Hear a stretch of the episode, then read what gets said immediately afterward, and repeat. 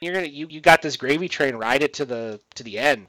I do did have plenty of participation trophies.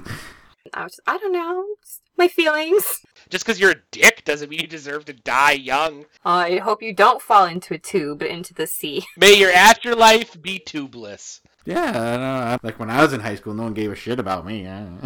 He wasn't bristling with roided out muscles and pretty boy good looks and could just like milk it for all it's worth. That is a hunky teenage boy. Right, exploring the dark side, confronting the void. I did too, but I still maintain that the only reason we got them was because of butthurt boomers that couldn't handle the fact that their kids were not exceptional. Back then, everybody everybody had gas poisoning as children, and they ate paint, or dinosaurs, or helicopters. I didn't want a green fucking ribbon. He's sensitive, yet he just doesn't show it. That's why he's cool. I guess I just talked shit about somebody who just died. That's kind of weird. How surprisingly mature. It's so impressive. They would like digitally slime them when they got in the end zone. Uh, it's always nice to see assholes get their comeuppance, I suppose, you know. But uh, Uh, that that that really hit me hit me where I live. Me too. bring it. Exclamation point! Exclamation point! End quote. We've seen it all before, so let's reload on a very special episode of shows that and shows that. Buckle up, buttercup, it's a bumpy road. Going deep inside the mainframe secret code. code. Some of this shit stinks, some of it's gold. Featuring the VIPs of SBTV, Austin G and Dr. DB with our AT&C money. Weird TV is their specialty. It might be all four, or just one, two, or three, cause they're old and kinda busy. So go get ready and take a peek. So set your phases to download a rarity that we have bestowed. Special moments no one would showed. Open your body cause you're gonna get told. Grab yourself a drink and let's unload. In a very special episode.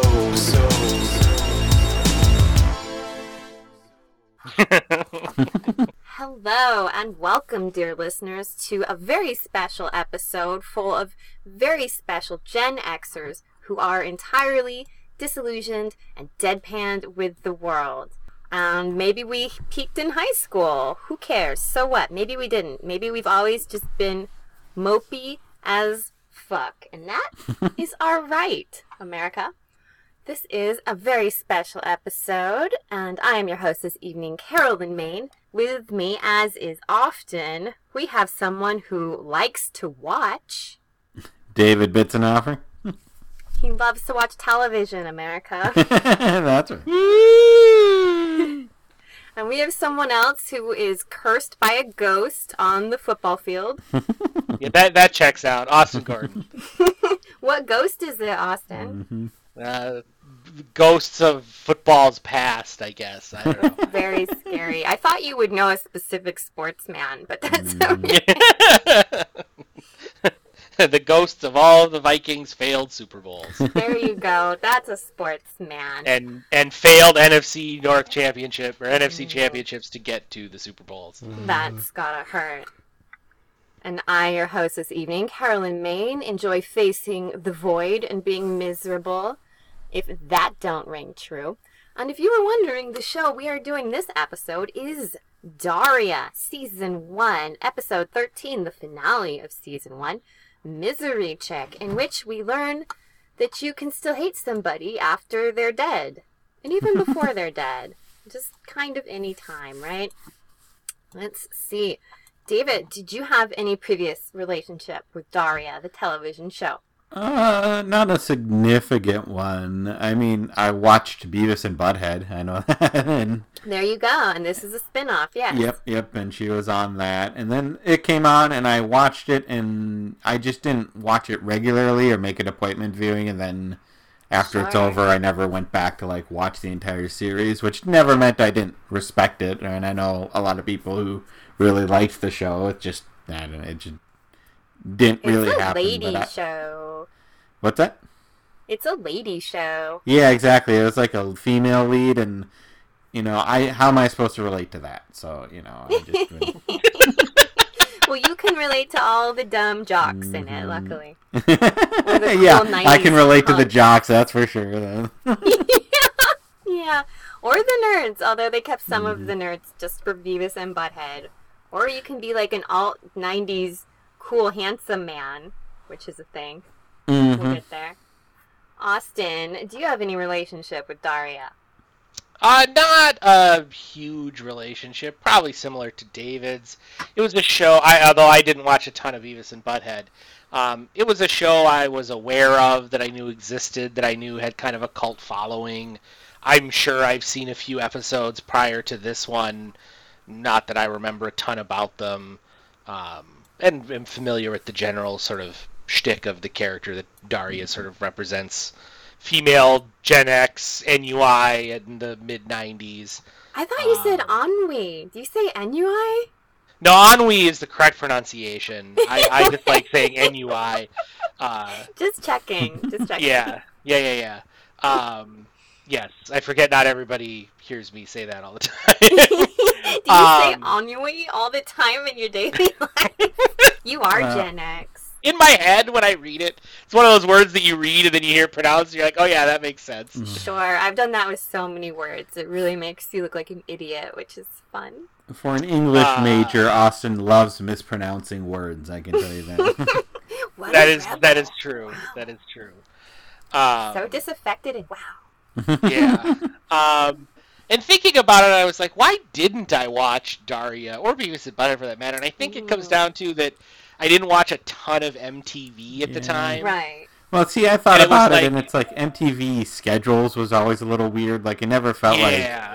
you knew when it was on. It was just like, oh, I guess this is on, so I'll watch it. And I think it definitely falls into that category of TV shows where if the modern like DVR structure existed then Sure. and where you could just be like, yeah, record this and then watch it at your leisure, Mm-hmm. I would have likely watched it. Whereas, it, to your point, David, like MTV schedule, it's like who don't. It's like you could look up the schedule online and see what shows were on and stuff. And if you weren't watching the channel regularly, a lot of this stuff would pass you by. And yeah, I think that was the case. Watching it now, I realize that uh, that Daria reminds me, and I mean this in 100% the most positive ways. Mm. Daria is like representative of many, many women that I know of Yes. a certain age, Yes. Mhm. uh, including you, Carolyn, Thank and you. I was gonna get there. You can jump the gun. and and and like even just like women that I don't know personally, but just like voices that I read consistently on the internet and social media or listen to on other podcasts. Like it's just like as I'm watching the show, I'm like, oh, she sounds just like this lady. Oh, she sounds like this lady. Oh, she also sounds like this lady. She is. She's such a mood. She's so relatable. She's kind of what a doomer before that was a thing. She's not a boomer. Mhm. That's nice. uh, similar to you, gentlemen, I didn't watch too terrible much of this because I did not have the MTVs. I did not have cable. I wish I did. And now, you know, it's just like you can get your schmusband to schmalmload things, and it's very simple. I don't know what you're talking about. I don't know. I don't know. I don't know where those files come from. I just watch them. I cannot testify against him. It's illegal. I was talking about. We all watched this via the brand new streaming experience that is Paramount Plus. yeah. That's true. I know the brand, and that's how Paramount we did it. Plus. It's not just CBS All Access with a different name. It's Paramount Plus. It's on top of a mountain. I'm putting Austin in charge of knowing which the streaming guys are. I don't I even know, know. I laugh every time I remember there's a peacock. I Uh, legit, I legit just have an app on my phone and I look up the show and it tells me where you can like stream it or buy it and stuff. Smart. You mean the orphans tell you? Yeah, they're they're cruddy old phones. Tell me. yeah, they're old Nokias. They're indestructible, but very outdated. So yeah, Daria is a Beavis and Butthead spinoff, like David mentioned. And as a kid, even though I didn't have cable, I was very into Beavis and Butthead, and then Daria when I could catch it. And sometimes you would, you know, have a fun sleepover at your friend's house. I'm a lady. I had lady friends. We did that. It was fun. And they would have cable. So you would like house three Dr. Peppers and watch like six Darias. And it was very pleasant, good ass times. and like Austin said, Daria reminds me so much of myself and other ladies. we actually had this episode recommended to us from a listener. This is uh, credited to Stacy Heslin Thomas. But I was trying to remember who did it, and I was asking some of our other lady listeners if they recommended it, and they're like, "No, but I would have." and they like showed me themselves as a Daria Halloween costume, and it was great. And I feel like I could put together a Daria Halloween costume without like even going outside of my closet.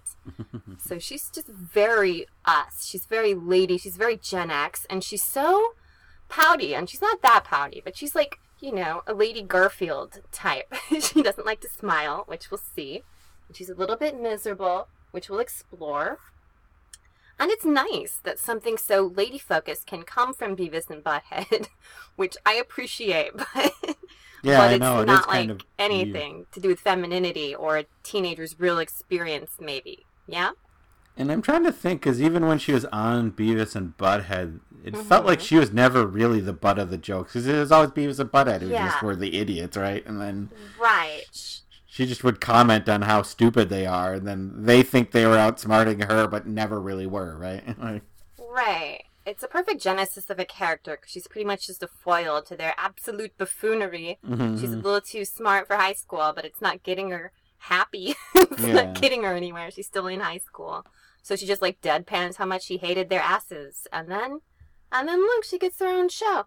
And there was another character in Beavis and Butthead who was like their like um, old neighbor who would mow the yard. And that's pretty much where Hank of the Hill comes from Yeah. too, at least with Mike Judge's Mhm. voice acting. So Yep. Mhm. Yep. good for him for spawning a lot through his initial really cruddy, ugly Spike and Mike era cartoons, which I personally, as a cartoonist, super appreciate. So, this is our first Daria, and uh, maybe we'll do some other Mike Judges later. Maybe we'll just do this one. We totally need to do some King of the Hill at some point. I thought of it, and then I remembered this. It was close. It was close, people. King of the Hill's tough though, because that's one of those shows that like I genuinely like, and those those rarely make for as good of episodes. Uh, But, uh, yeah. We'll see. I'm kind of on a streak of doing those, though. It's hard to just talk about shows I hate, but That is Mm, true. I do hate a lot of shows, which is fun. I'm going to use the power of Daria's hate to propel me in the future. So we start off in the Morgendorffer house, which is actually pretty nice. Great and- last name too. Love that. Right, Morgan, right. Morgendorffer. I was surprised to remember that I remembered that as soon as we started watching this. I'm like, Daria Morgendorffer. just cluds at the tongue. So we're in the kitchen, and she has a extra perky and extra cute younger sister Quinn, who's like a freshman in high school, while Daria's like a junior. So Quinn is showing her super cute high school photos, and it's her smiling by a waterfall, and her business mom is very impressed, and her her father is extra supportive and nervous, and he's kind of the um housewife role next to the ball cruncher mother. They subverted that trope. And then Daria says that her photos are gray clouds in front of Chernobyl. But actually, it's just her being totally deadpan, just like the title card of the show. Yeah. And her family. Uh, I was just disappointed in the lack of actual like fallout clouds behind her in her picture. It was just like a black backdrop, I think. Right? That does sound pretty cool. And you could do that these days pretty good with Mhm. what? The green screening. And there was that HBO Chernobyl show, so it's pretty popular. But her mother just kind of wonders why Daria was doesn't want to be cute, and Daria's just kind of like, "That's my whole deal." Yeah, not smiling is uh, something I could certainly relate to. So that's uh, and uh, although to be to be fair, being you know a white man, I'm not told to smile as often as say women are. That's true. It, It really it would make your face look real pretty, David, yeah, if you just do it a yeah, little more it often. Is true. yeah, and a little rouge would it kill you? Dave only gets rouge the natural way, which is by drinking a lot. yeah, exactly. Just say yeah. it, David. There's only so many promotions available, and uh, you know, pretty faces open open doors. that, uh, Open a lot of doors for people. You know. unsmiling faces don't. Is Austin your boss? Is he sex harassing you right now? this has gone way before we ever worked together. I can tell you that. No reason not to cash out on it here. And then we go to the high school, and everybody is amped because former big man on campus, hot shit football player Tommy Sherman is going to come do a speech today. And he's going to get a goalpost dedicated to him for reasons we may or may not find out in a minute. and the two jocks cajoling around. There's Kevin, the main quarterback, dumb guy who's hot or whatever in this Who's- universe. Who's always wearing his football uniform and It's not, pads. not just yeah, just, not just his uniform. He has the pads on too, which just feels like it'd be uncomfortable at some point, right? I feel like it'd be tough to get through certain doorways, like know. the stall of a bathroom, maybe. I don't know. Is that not cool to use the toilet while you're wearing your football pads? I just I don't know if it, I feel like they're too wide for some of those stalls. I don't know. he has a very wide stance, Austin. Right? Right? And his buddy there is Michael, who's like uh played a little bit less for laughs than Kevin. Kevin is just a normal white dude. Michael is a black character who's treated pretty respectfully throughout the whole thing and they get some talks about, you know, race stuff. Doesn't really come up here, but it's nice. Daria is the, you know, mostly white show, but it does have representation and they Mhm. are not the worst characters, so that's as progressive as anything from the 1990s animated era. Um, Michael kind of dunks on Kevin for being an idiot, and Kevin is so ready to worship Tommy Sherman and his new exciting goalposts. hmm David, does this whole dedicating a goalpost thing seem especially ridiculous to you? Like, or is that like a thing high schools do in honor of, of uh, alumni, alumnus? I could see it. I'll put it that way. Okay. Okay. Like, do you think Al Bundy got a goalpost named in his honor at some point? He was gonna get a scoreboard in the name of his honor, I think. And Right, I remember that. Yeah. Somehow he, Didn't work but he wanted to blow it up because he didn't think it was in his honor, and then it was. But then he accidentally blew it up because he's Al Bundy, right? Like I think that's. The... Right, right. Yep. Oh no, Al Bundy. I know. Yeah. Somehow we went from Daria to married with Football. It was all football. It makes perfect sense. Yeah, you know that jock archetype. I totally always forget that Al Bundy even had a success in his life. So at least that's nice for him. Four four touchdowns in a single Yeah, game. four touchdowns. Wow. He sounds perfect for being a ladies' shoe salesman. Mhm. Well, yeah, I mean that was the whole gimmick with him. Was Yeah. that- much like Tommy Sherman, his life peaked in high school. Mhm. You never know, Austin. Tommy Sherman could have a really fulfilling life after his All gold right. ceremony. Sorry, spoiler alert. Wink.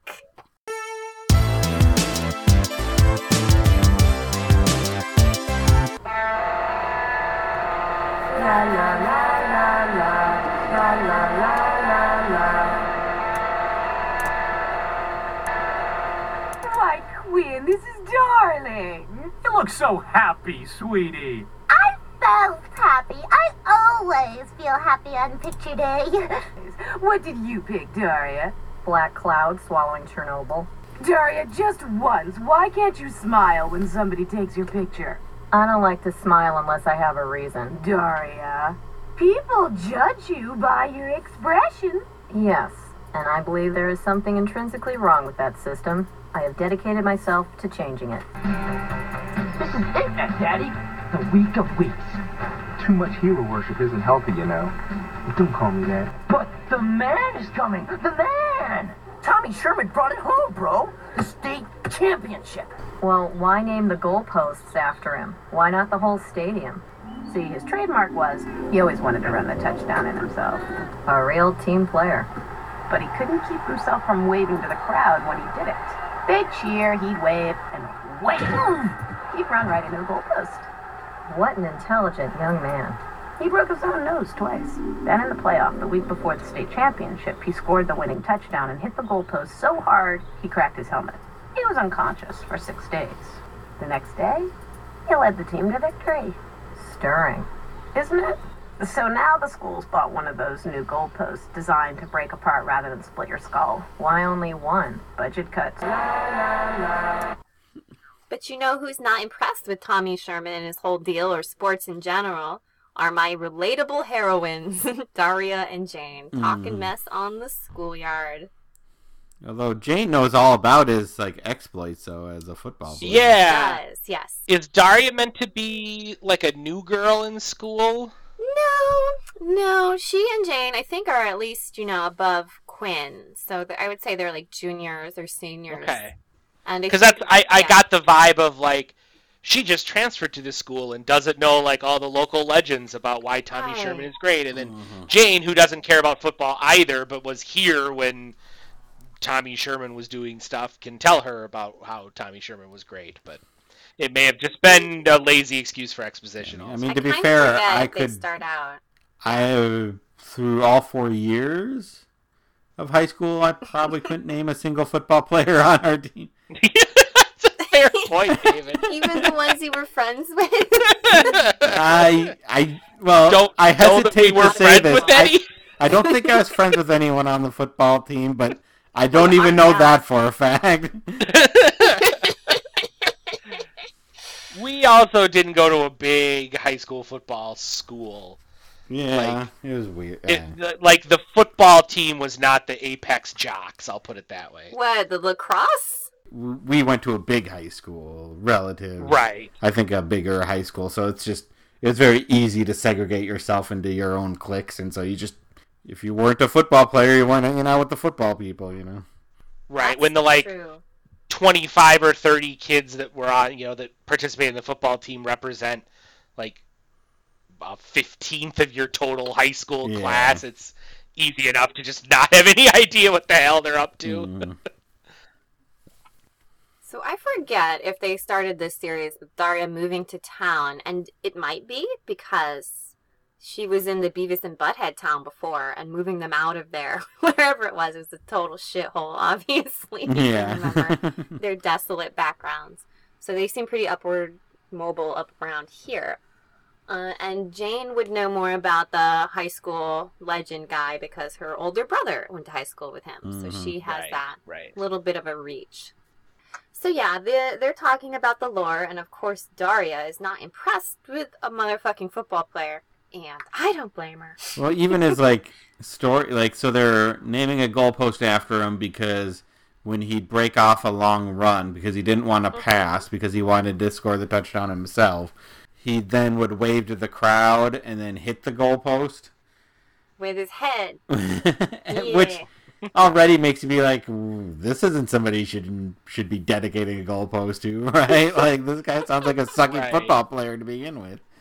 Yes, it feels like it's a testament to both his like vanity and stupidity more Yeah, than yeah. anything else. Of like, he's got to run the play and he's got to wave at the crowd because he gets off on it, and then it's too stupid to pay attention to where he's going and ends up Mhm. repeatedly hitting the goalpost, which which of course is all meant to just underscore Daria's just not having it with this guy's fame. And, Which is also a little weird because as I think about it, it seems to suggest, and maybe this is meta, that like the entire game is played on a 2D plane where like any line you take or towards the end zone will intersect with the goalpost, which really is it true. There's a lot of ways to run through the end zone and not hit the goalpost. Like, the goalpost is not terribly wide. yeah, exactly.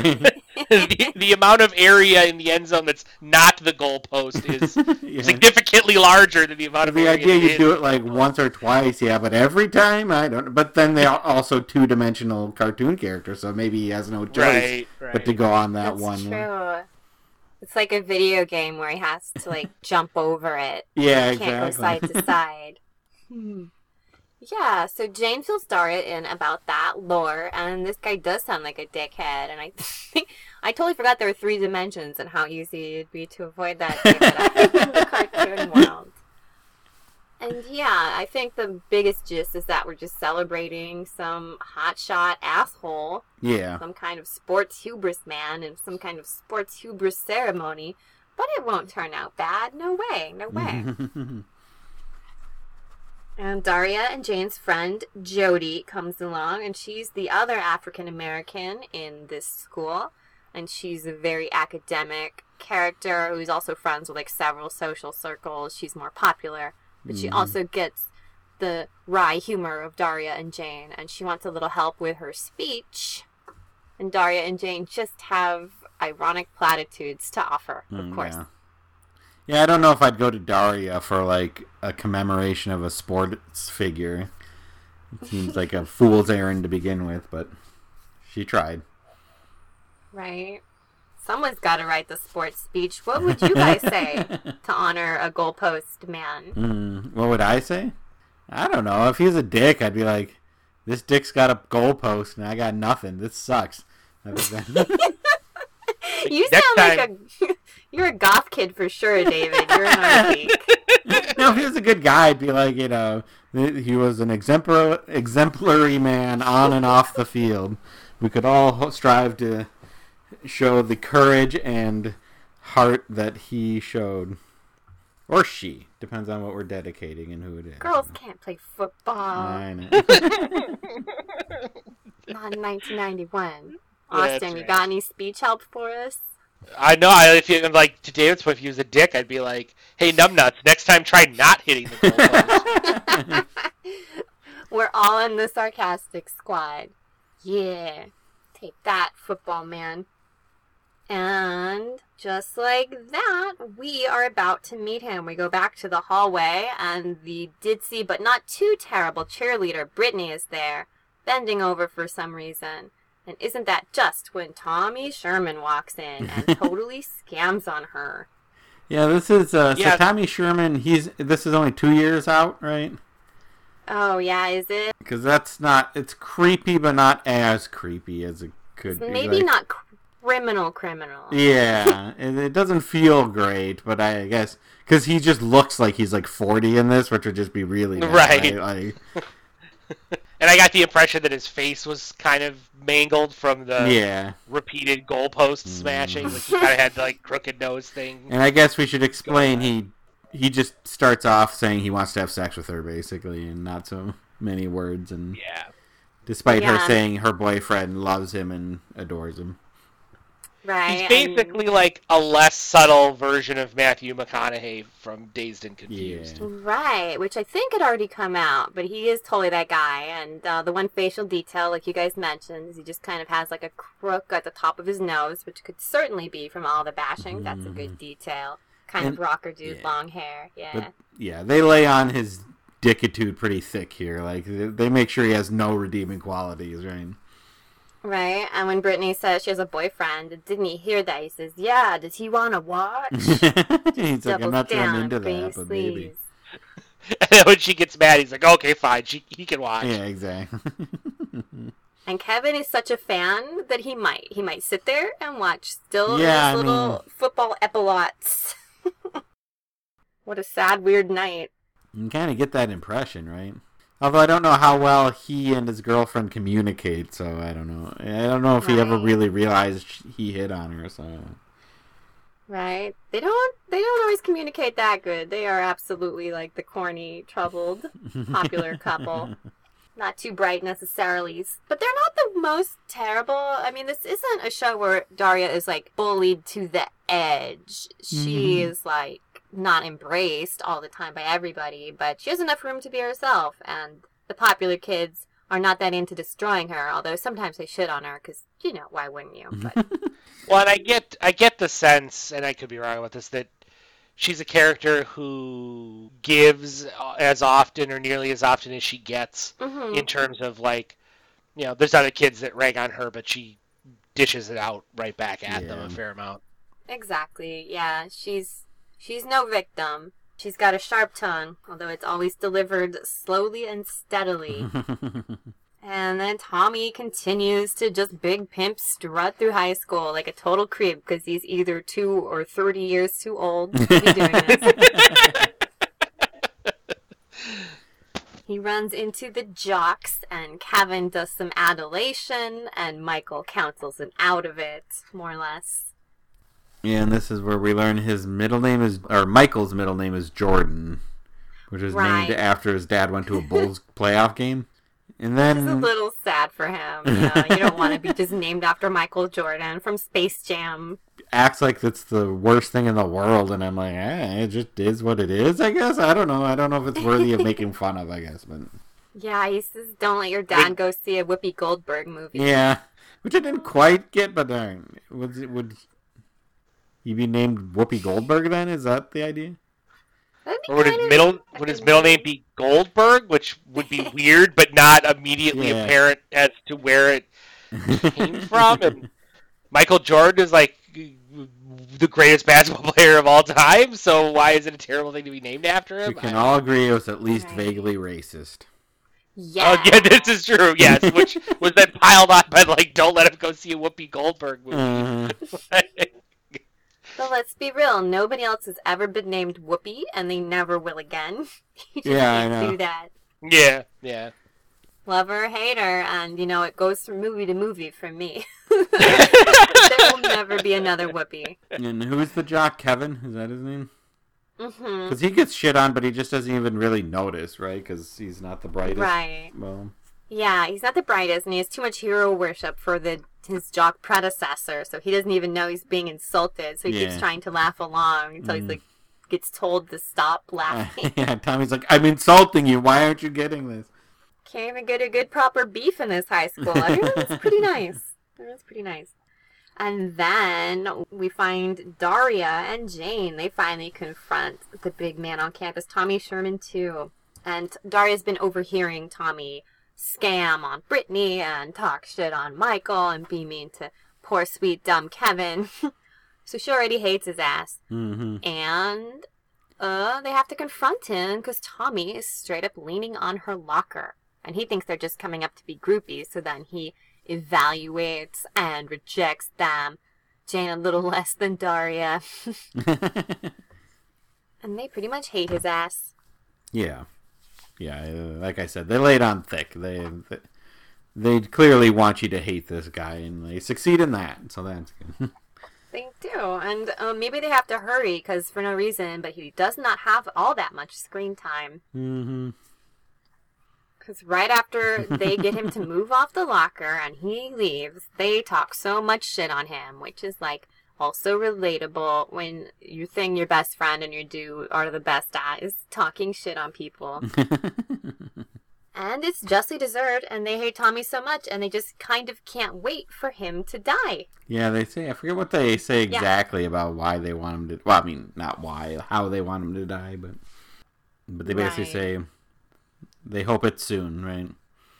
Right? And this is like one of the briefest cases of foreshadowing I can think of. because two full seconds right after that, there's some screaming and an off-screen death. And just as soon as we're wondering what's happening, a very helpful student character says, "Tommy Sherman's dead. He ran into a goalpost. He's dead." Ah! yeah, so the goalpost Oh, fell over on him, and it was so in my college, and this was actually like two years or three years after I graduated. But basically, the team and my the football team did not win very many games, and they did win a game. The students celebrated on the field and tried to take out the goalpost, and then it fell on an actual student, I believe. Whoa! And like, yeah, and he died.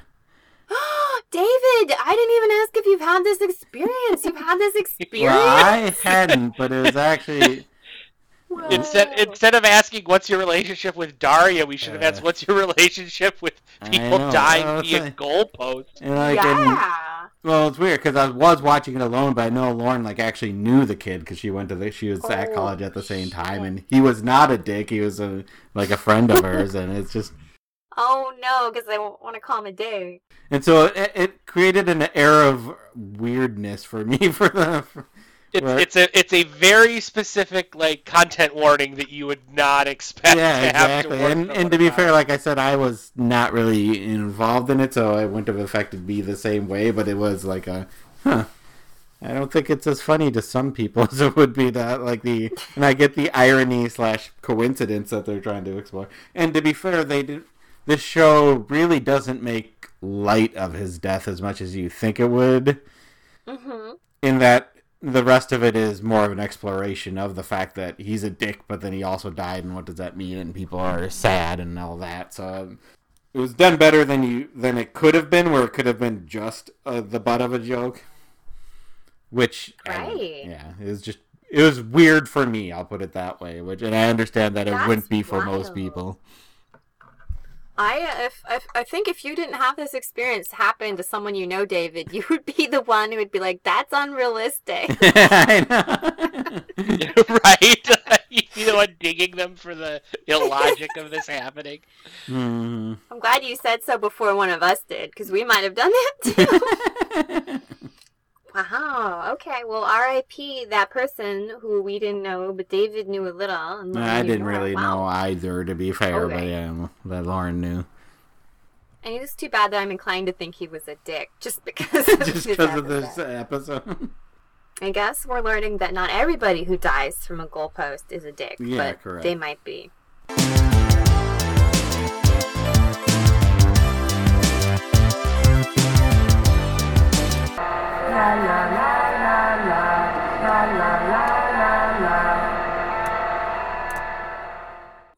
My responsibility to kiss the butt of some jock getting a goalpost named after him.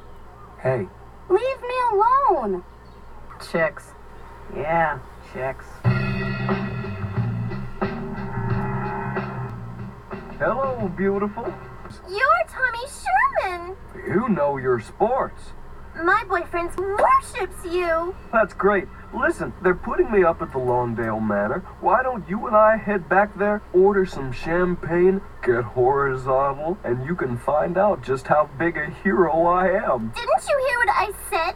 My boyfriend is your biggest fan? What are you telling me? He wants to watch? all right, all right, he can watch. I'm Kevin Thompson. This is Michael Jordan McKenzie. We call him Mac. Michael Jordan McKenzie? Why are you laughing? Um, why are you? I'm just picturing a scrawny little guy like you and getting your butt kicked every week. oh, yeah.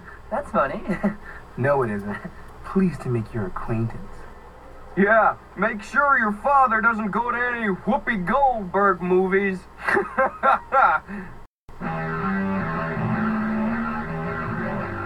Excuse me. You're kidding, right? You think I'm gonna talk to you? You, maybe. Perhaps after I vomit on your shoes. I don't want to talk to you. Yeah, right. You said, excuse me. You're on my locker. Do you know who I am? Tommy Sherman? Uh, congratulations, you must have worked very hard to become such a colossal jerk so quickly. You know what Tommy Sherman's gonna do now? He's gonna go out onto the football field and check out his new goal He's gonna read the plaque and think about all the people who admire him. But you wouldn't know anything about that. You're one of those misery chicks, always moping about what a cruel world it is, making a big deal about it so people won't notice you're a loser. I don't think he likes you. That doesn't bother me. What bothers me is that that jerk is going to be treated like a hero for the rest of his life. Well, maybe he won't live that long. Come on, you know wishes don't come true. Oh my god! The goalpost fell! Tommy Sherman's dead! He's dead!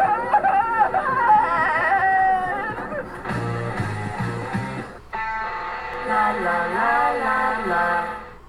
So yeah, that is a commercial break. Rap on Tommy Sherman. He is dead. Everyone's sad. He was a hero.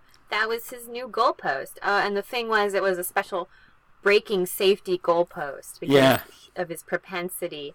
And I suppose that might have done him in. Like, why did it kill him this time instead of not before? Is it because it broke? Well, I mean, now I feel like we're really dissecting. I assume it's because it. it wasn't like like it'd break away if it was like planted in the ground, but I don't think Mhm. they've actually like installed it yet. So it's just kind of sitting up against the wall. He hits it, and then the whole thing falls on him, as opposed to him walking into it and it like breaking away. But yeah, I probably put more thought into it than the show did. So.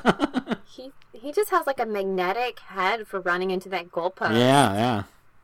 It's like Yeah. a moth with a lamp. You cannot keep Mhm. him off it. It wasn't even up, and he just clanged right to his death. he just can't help it. It was destiny. Sad. So we're in the auditorium, and the principal giving a either touching or ironic speech, depending on how you feel about it. She says a lot of great stuff, pretty much including that make it your goal to hit the goalposts of the world hard. R.I.P. Try not to die. And the students are all watching it, and Kevin, the sweet dumb jock, is just racked with grief. Yeah. And He's crying so much that Brittany's kind of embarrassed by him. or just and probably embarrassed by him, but also like she didn't like the guy because her only interaction with him was him trying to get in her pants and being okay Yeah, for her boyfriend to watch. So she probably wasn't feeling sad, and that probably creates a weird feeling too. Right? Right, and that's where we start to confront this. What is it when someone dies and you hate them? Can you hate them? Yes. Are they dead? Yes. Is that good? Yes. Situation resolved. Yeah. Yeah, with Tommy, it's tough because he he really did seem like a sleaze, and then like mentally for me, it comes back to like, and a you're gonna feel how you're gonna feel, and I think you shouldn't have to apologize for your feelings. Like you shouldn't force mm-hmm. yourself to be sad about something or not. But then when you val like if you're just looking at it logically, is like, was Tommy's behavior uh, something that should be punishable by death? I I don't know. I mean, Well, God said yes. Yeah, it just goes God, that, that's true. And I'm like, I, I would say from what we saw, maybe the death penalty is a little harsh, but then you feel like this is what we only saw like five minutes in inter- of interaction, and he was a complete asshole and like douche and like is nearly sexually assaulting every woman he sees, and you're like, I'm sure there's been worse in his life too, right? that we just It's didn't see. true. Right. And this is right. a universe with Beavis and Butthead, so we know there's like ostensibly worse people out there being more dangerous and yet Mhm. surviving. So is it fair? No, it's a freak accident, and God can be cruel, you know, quote unquote Mhm. God. The people die. People die for not good reasons, and it is fucking sad, even if you hate them, maybe. Yeah, sometimes. I mean, it depends on the person. I mean, I'll be fair. There are some people who have died that I'm not sad about, and Rush Limbaugh. and I will say my modus operandi is usually just not to say anything because it's like no one cares what I have to say anyways. Like I, you know, I'm just I'm just a have rando on podcasts. Twitter. I don't think I need to eulogize any celebrity who dies. So usually I just keep my mm. mouth shut I in mean, general about everybody. No one cares what most people on Twitter. I know, I know. I just have a.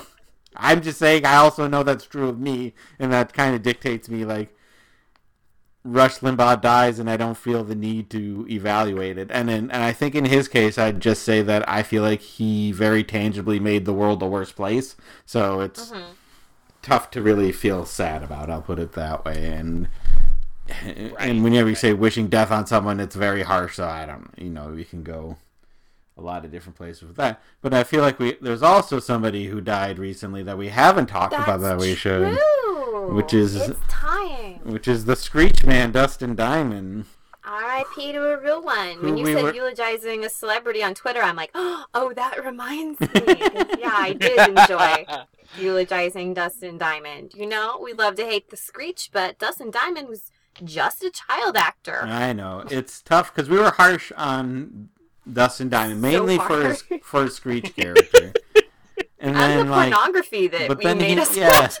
But then his autobiography, and and I'll just be a little real, and I'm not trying to like speak ill of the dead here, but he came off as pretty much like a uh, kind of a douche.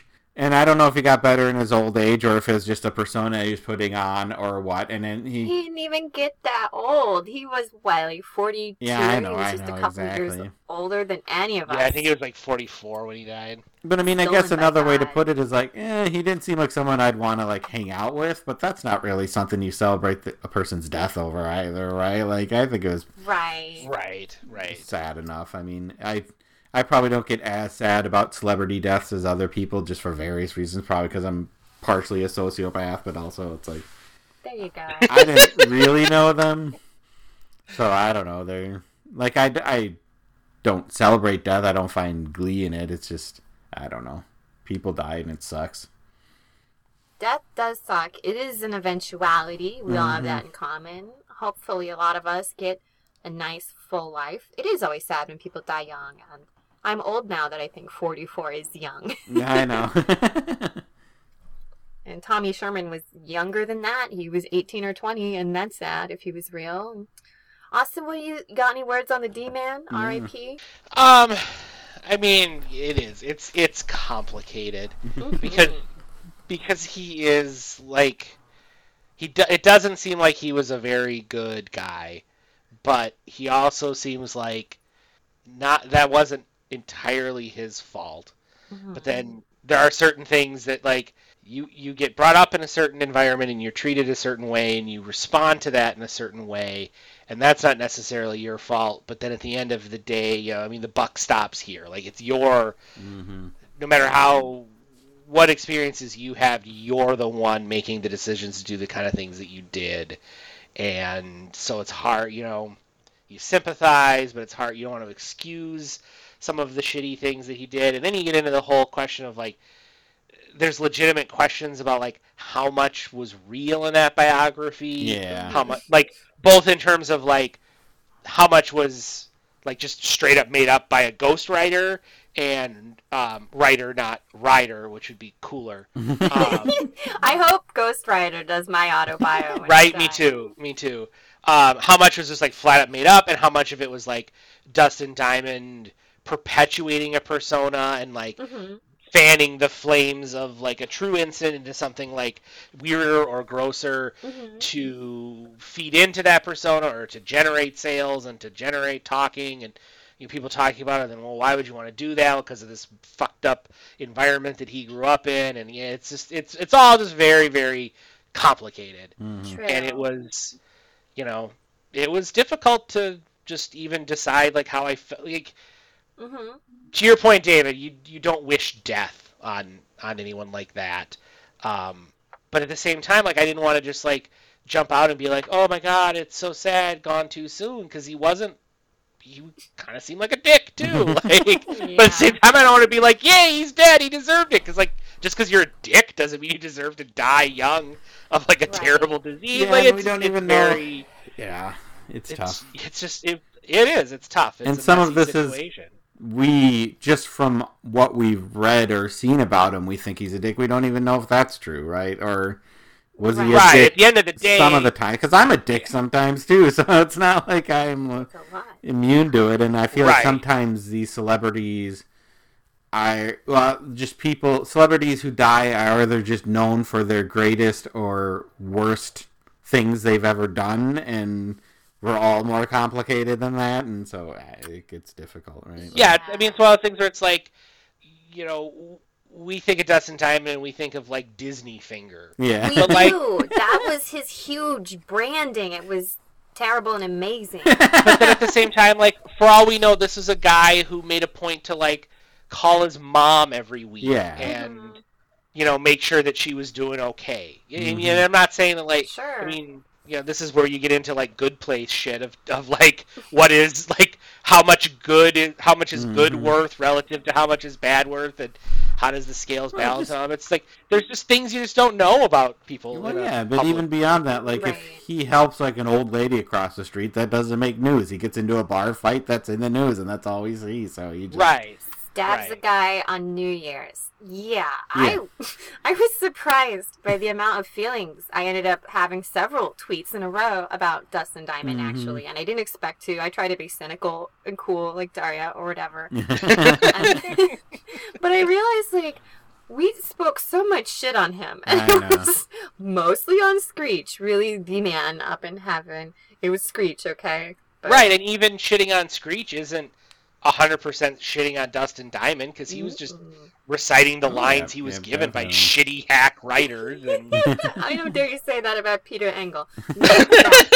um, the D man, he ended up, you know, leaning into the villain persona in Mhm. the reality show spheres to extend that fame a little bit. He was he was never held up in the way he was as a gawky child actor, and that's a terrible place to peak. And he wasn't Right. hunky like anybody, everybody else on Saved by the Bell was.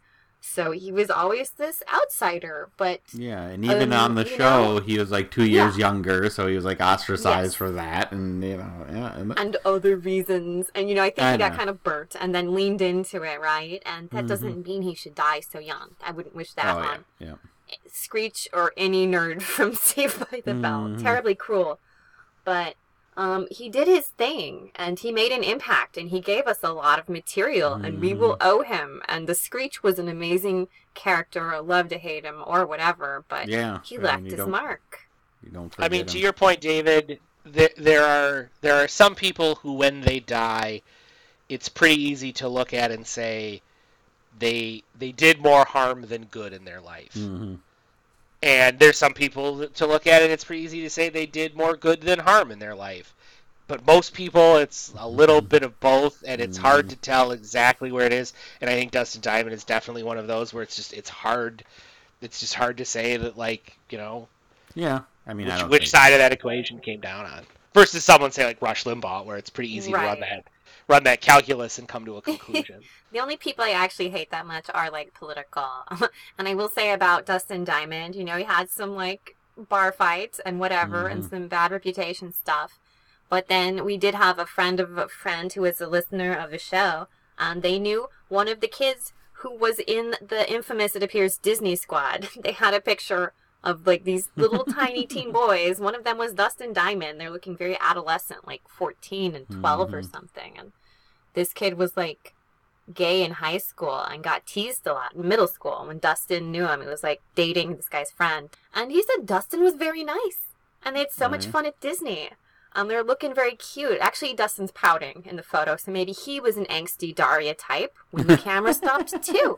And this really sweet little gay kid that he was very nice to. Mm-hmm. So we know from somebody who knew him that he was loved, and that's beautiful. and I'm mm-hmm. sorry, I hated the character Screech so much. That's not Dustin's fault. Yeah. I'm sure he was just a complicated dude whose gravy train stopped. The, the entertainment industry is terrible to children, and character actors usually have to carve your niche if you're not pretty like Mark Paul Gosselaar. So right? I mean, it's like mm-hmm. people, including us, yeah. give him a lot of crap for like we sure Oh, did. We he's- sure did. he's the, you know he's the one that stuck around and did you know Saved by the Bell the new class. Like everybody else moved on to to other things. It's like it's probably the one because what the fuck else was he gonna I do? know. Yeah, exactly. Like he wasn't you know he wasn't bristling with roided out muscles and pretty boy good looks and could just like you know hop onto some other other project. It was like yeah man you're gonna you, you got this gravy train ride it to the you know Yeah. to the end milk it Right. for all it's worth.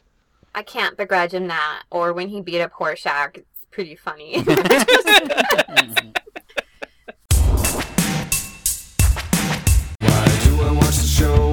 the 90s go? Bass it highs, run my Zach, let's chill out at the max. Giving building panic attacks and eating all my snacks as I lay awake at night and my waste of my life. Oh my! What a moment! It made me realize that I'm just a worm. Wow! I don't know what to say. Oh, good. We don't have time to hear it.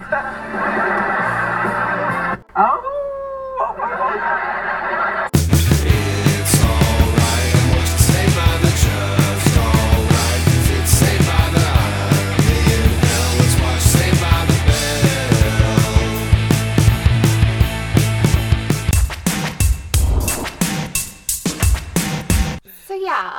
Out to the D-Man. You're a real dude. You lived a life. You gave us so much material. Mm-hmm. Uh, I hope you don't fall into a tube into the sea. May your afterlife be tubeless. yes. yes. or, or only like cool tubes, tubular. Yeah. There we go. So yeah, that's us unpacking that finally. I guess everyone was waiting. I, don't know, I don't know if it was satisfactory. I all of us didn't want to see him go. I guess would be. No, Right, not right. not this young. It, and it reminds us of our own mortality. Oh, and yeah. oh my god, it exists. How terrifying. And you know who else feels that way? Is Kevin the himbo. He chases down Daria and Mhm. has her tell him how it is to be miserable all the time because she's already miserable all the time. hmm And she kind of tells him that you just kind of handle it or whatever, and points out that he might be feeling his mortality because of how similar Tommy Sherman is to Kevin. And Kevin doesn't really get it. So he walks away. Yep. Just a, Really makes you think. it doesn't really it? makes you think. That's what Kevin says. And we'll I find think this is where I get the weird, and maybe this is just because Mm-hmm. I think their high school either is small or at least we only know a few of them in there. But it's like It's convenient. in a yeah. weird way, like, and she even mentions this at least in this specific instance. But it's like Daria is kind of popular because everyone knows who she is, and like will bring her up. And I'm like, I feel like the true outcast in high school, like, just nobody even knows who they are. Like, Yeah, she's like the, Right. I guess, lowercase p popular, and like yeah, the clinical definition of the term, meaning like people know who she is. Yeah, and- and will like seek her out if they think there's something they Right. could gain from her. Whereas, like when I was in high school, no one gave a shit about me. I don't know. that's not true, David. Some of us gave a shit about you. you did, Austin. You're right. Aw. Austin, is David sexually harassing you? That's friendship, guys. That's true friendship. Yeah, that's true. The opposite of love isn't hate, it's indifference. And what about all those nobodies who aren't even in this high school? hmm We didn't hate Dustin Diamond, we were just not indifferent. No, he was a real guy, just like maybe Tommy Sherman was, but Tommy Sherman was a huge asshole. yeah, all we know of Tommy Sherman is what this show has showed us, and that's he, he was an asshole right off the bat, right, and very shameless about it. Which means, what is he shameful of that he hides from people? It has to be even worse, right? Right. If he is even interesting enough to have secrets. Yeah, yeah. we'll never know. And that's pretty much how Brittany feels in this very small high school. She gets Daria immediately after her boyfriend and has much of the same problems. Yeah, well, her problem is she thinks he's a dick, so she's not Mhm. really that sad that he died, but a little bit sad. But then she's sad that she's not as sad, which all actually like the way they frame it is her kind of being ditzy, but it all makes put it that way. No, I felt like it, was, was it was a very legitimate, yeah. yeah, very relatable feeling. right? Is it bad that I don't feel bad? Mm-hmm. And no, it's good because you're nice to try to feel bad. That's, Yeah. that's the best you can do sometimes. Until you digest your feelings and then Mhm. tweet a little too much about it. That's one option. Well, that's where like like I try. I guess we kind of said this. It's like you shouldn't fake your emotions or try to feel a way that you don't feel. Sometimes it just comes down to having some sort of decorum with other people who might be feeling differently instead of like I trying to convince them that they should feel a different way than they feel too, right? Hmm. Like if somebody's sad, you let them be sad even if you're not sad about the same thing, right? And this episode kind of touches on it more later, but Mm-hmm. if you can't say anything nice, then don't say anything at all, because maybe that person will die and you'll feel bad. yeah. Maybe you have a whole podcast talking shit on someone and then they die. Wouldn't that be bad? That's true, but sometimes people need to be shit talked too. I'm not sure Dustin Diamond needed as much as we gave, but there are people in the world that you know you shouldn't stay silent, and you know sometimes you gotta let people know how you feel. Screech had it coming. I know, yeah, the character it's Screech was sure. awful, and we can all agree on that. But Loathsome. perhaps there was some spillover to Dustin Diamond. We gave a little too much too. So Really makes you think. And then, yeah, rule of threes, Daria is next hallway accosted by Mr. O'Neill, who is their sensitive, high strung teacher. I think he teaches English or something. And he also needs Daria with her blase, ennui, ennui, to console him about how it is to feel bad because she always feels bad. Oh, we should say, we forgoed this. When Tommy Sherman was talking shit on Daria and not hitting on her, he said she was pretty much a loser because she's the misery chick. no, yeah, He knows that type. And she's always going to be miserable. She's miserable in high school, so she's going to have a whole life full of misery. Starting from there. It was Yeah. a sick title drop, y'all. yeah, and she she brings that up again, and part of me she is just like I don't care what he said, but he's a dick, and I'm like I feel like what he said may have hit a little closer to home than she wanted to admit. like, like I Right. think he touched on he a few things. her. hmm Yeah. That was good. Oh, so when she when the like teacher comes up to her, she was like writing in her notebook or diary or whatever it was, and he's like, what are you writing? And for whatever reason, that just felt super intrusive to me. Like, how mortified I'd be if I was ever writing something and a teacher is just like, "What are you writing?" Assuming I I was just like in the hall or something and not like in Right. class writing when I shouldn't have been or whatever. But, like just some teacher casually wanting to know what I'm like thinking or writing, I'd be like, "Yeah, it's not none of your business." Right, exactly. Look over David's shoulder. It's like some hieroglyphics drawings of some very freaky comings and goings of stick figures. Probably not far off, but it's usually stick figures fighting each other. Okay. It didn't get, didn't get that racy. And then the next page, though, Yeah, yeah, Victors. maybe. really got Blossom Sam. Yeah, it does come off as creepy. Although I do remember in high school, I had some teachers who were like, "What are you writing?" But I think that they were it was a study hall, and I was, just, I don't know, No, my no. feelings. And the teacher was like, so just happy that a student was writing things down. They were really nice to me. So it was nice. It was a lady, so Mhm. she wasn't like intimidating. So that was nice. But it could definitely be creepy, and he comes off a little creepy, of course, because he's just like, Daria, I need you to counsel me too. I'm the teacher. but how do you sad? How do you sad? And he talks about the dark side and how Daria, that's her thing, right? Exploring the dark side, confronting the void. And that's where she drops Star Wars. She's like, "Are you talking about Star Wars?" Yeah. Which did get a chuckle from me. Star Wars. you know, Austin felt it. Austin loves Boss Nass. Boss Nass didn't exist yet when this came out. Yeah, it. He, was just a, a, a dream in all of our subconsciousness at this point. it was a twinkle in Lucas's taint, Uh, sparkling.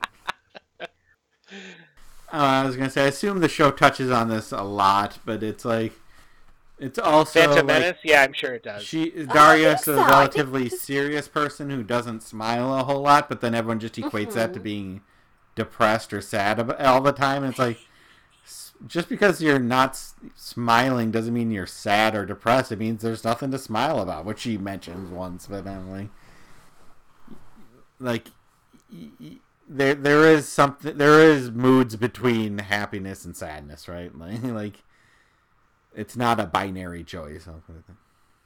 That's true. I do like to let my face go totally slack, but then as soon as I'm in a social room, I will like really just paste on the smile, and then it just it makes me smile more, or just feel like a little bit happier, especially Mhm. if I'm like in a work situation where I'm getting paid to be in service or whatever. Then it's just like, Yeah, "Oh, yeah. great time, motherfuckers. but then catch me backstage. Who fucking knows? I might just be slack. Mhm. And of course, Yeah. David, the best part about the uh, moods existing on a spectrum and not just a binary like good mood, bad mood kind of thing, Mhm. happy, sad, is that uh, if you're not happy and someone calls you on it, there's no way for you to defend yourself that doesn't make it sound like you are in a bad mood. yeah, you can't just be like, I'm not happy, but I'm not sad. I'm just, I like, oh, I'm to the so crabby. right like, I'm not so- crabby. Well, it sounds like you're crabby. like, I'm just, I'm not.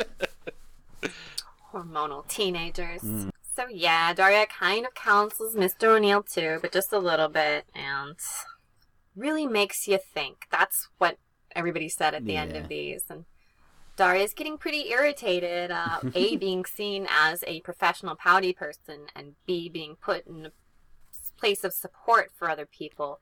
Because who does she get to confide in, right? Mhm. Yeah, who cobbles for the shoemaker. And then, you know, usually she's got a really good friend, Jane, but Jane is seeming suddenly somewhat distant. Wah, wah, wah. Mm.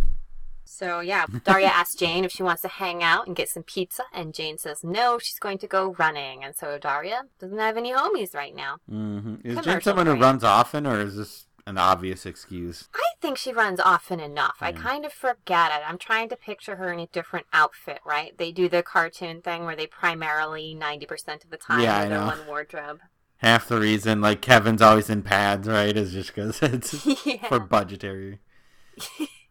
Right, isn't taken off. I'm pretty sure I've seen Jane in some kind of athletic uniform. I forget if Hmm. she does a sport. I think she does. I think she does jog a little bit, but it's obviously Daria can feel the put off immediately. I mean, Yeah, everyone in this show is rail thin, so I assume they're all running marathons, but that's just. Yeah, you're just wondering if it's the uh, equivalent of I have to wash my hair. Yeah, exactly. It kind of is, because they're on a split phone call in the next scene, and Daria's trying to confide in Jane, and Jane's there, but Jane also has to go wash her hair, pretty much. Still gonna go do that running. Go for a long run off a short pier. and then Quinn comes into Daria's room, and that's one more person who needs just a little bit of counseling. I, I did like when Daria says, "Do you need help filling out your picture order form?" it's spelled Q U I N. Who can't you be mean to if not your little sister? Right. I wanted to say, I mean, Daria's one of those shows that that you know by design, its its humor is more like you know droll and Yeah. and uh, and low key or whatever. Like that legitimately did make me laugh. Right, perfect delivery for it. I want to see Garfield and Daria just like hanging out, really low energy. Man, it must it might, might get really dark on Mondays then, right? right. Eat lasagna, Reagan on Mondays. like full on heroin depression. I feel like they would really get into heroin too fast. Don't even get Daria started on normal. Oh, and Daria does one brief ch- channel surf, and she comes across the show that her and Jane watch all the time and be depressed Gen Xers. A sad, sick world. It's a scary eyeball, and it shows things that are sad. So, shout out that show, which I think would be another real hit if it came out today. Very ahead of its time. Then we're back at the kitchen table. We are talking with the family, and Quinn is talking to her business mom. And she's got a great idea to have the fashion club do a fundraiser for a new goalpost, even though that new goalpost is still the same goalpost that would kill a goalpost jock such as Tommy Sherman. But it's the thought that counts. mm-hmm. You do what you can. So Daria is sick of counseling people and she could use a homie. She goes to visit Jane Lane at her house. Jane's not there, but guess who is? It's her hunky brother. Woo! Is there is there something that goes on between him and Daria at all? Yeah, I was getting I was getting some heat from these two. it's heat. It's so funny. Like I I'm I'm absolutely of this peer group because I remember like seeing Trent and I'm like that is a hunky teenage boy. As a cartoon, that's what you want. He's like alt, you know, is he's like Mhm. wearing a t-shirt. He's, he- does he have a goatee or like pierced ears? He's got Pierced ears, definitely. yeah. I think he has some ripped jeans. I think he had a goatee too. He's like in a band. Yeah. hmm He has that vibe. He has that real Gen X vibe. He's not a preppy like Zach Morris. Mm-hmm. No, he's a slacker. so cool. I wish I could go back to the days where being lazy was cool. Right? Right? Well, it's today, David. Even though Gen X is very rarely talked about or acknowledged by the lens, uh, we were just told to help cancel millennials with the boomers, Oh yeah, yeah. But- but then we didn't. No, now we're teaming up with Gen X to cancel the boomers. Woo! Hell yeah, fuck those old people. Yeah, I think technically I'm like the oldest millennial you can possibly be, but I feel Yeah, like a. Gen X type. Are we Gen X? Is that what we are? Uh? Yeah, No, I think think- you two I- are. No, David, I think you and I are the because you're younger than us, Carolyn. Just a little. Yeah, but we're I think I think it's like 80 81 is the is the beginning of the millennials. Yeah, so you guys are Gen X. No, we No, don't like if you, the year you're born. So like if you're Oh. born if you're born in 80 from like 80 to 2000, that's the that's a millennial. So you guys are millennials? I Yeah, guess, I yeah. don't know. Now I'm gonna have to fit. Now I'm gonna have to eat some avocado toast, right? And not a Right, Fortnite. right. And get your participation had- trophies polished up. I do did have plenty of participation trophies. I did too, but I still maintain that the only reason we got them was because of butthurt boomers that couldn't handle the fact that their kids were not exceptional. I just Yeah, remember God forbid. somebody on some social media pretty much said like, uh, "We never even wanted participation trophies, and if we knew you'd hold it over our heads for the rest of our lives, we'd never accept them either." right? You think we liked that shit? No. I know. I didn't want a green fucking ribbon. we weren't fooled at all when I when I had the shelf full of trophies that said participation. I knew what it meant. I put that shelf up to make you proud, Yeah. parents, not me. I just didn't know what to do with the trophies. I'm like, I guess I should display these. Right? Question mark. Who made the trophies? Who made the shelves? It wasn't our system. Exactly. We were just in it for the Capri Sun. yeah, That's about it. exactly.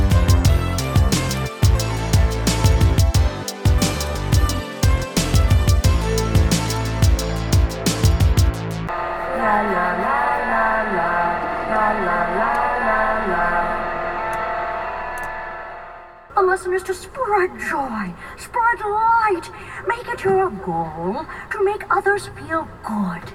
And when you reach that goal, you keep running until you reach the goal post. You hit that goal post hard. I think I'm gonna go for a run. I'll walk you. Actually, I think I want to walk by myself for a while. I only met him right before the accident. Me too. But I mean, that really makes you think. You got any, like, words of wisdom or whatever? Like what? I don't know. I figure you think about depressing stuff a lot. You're that type, you know? No, I don't know. I mean, the guy was a hero. A really good quarterback. Everybody liked him. Kind of hunky, you know. Not that I'd noticed something like that.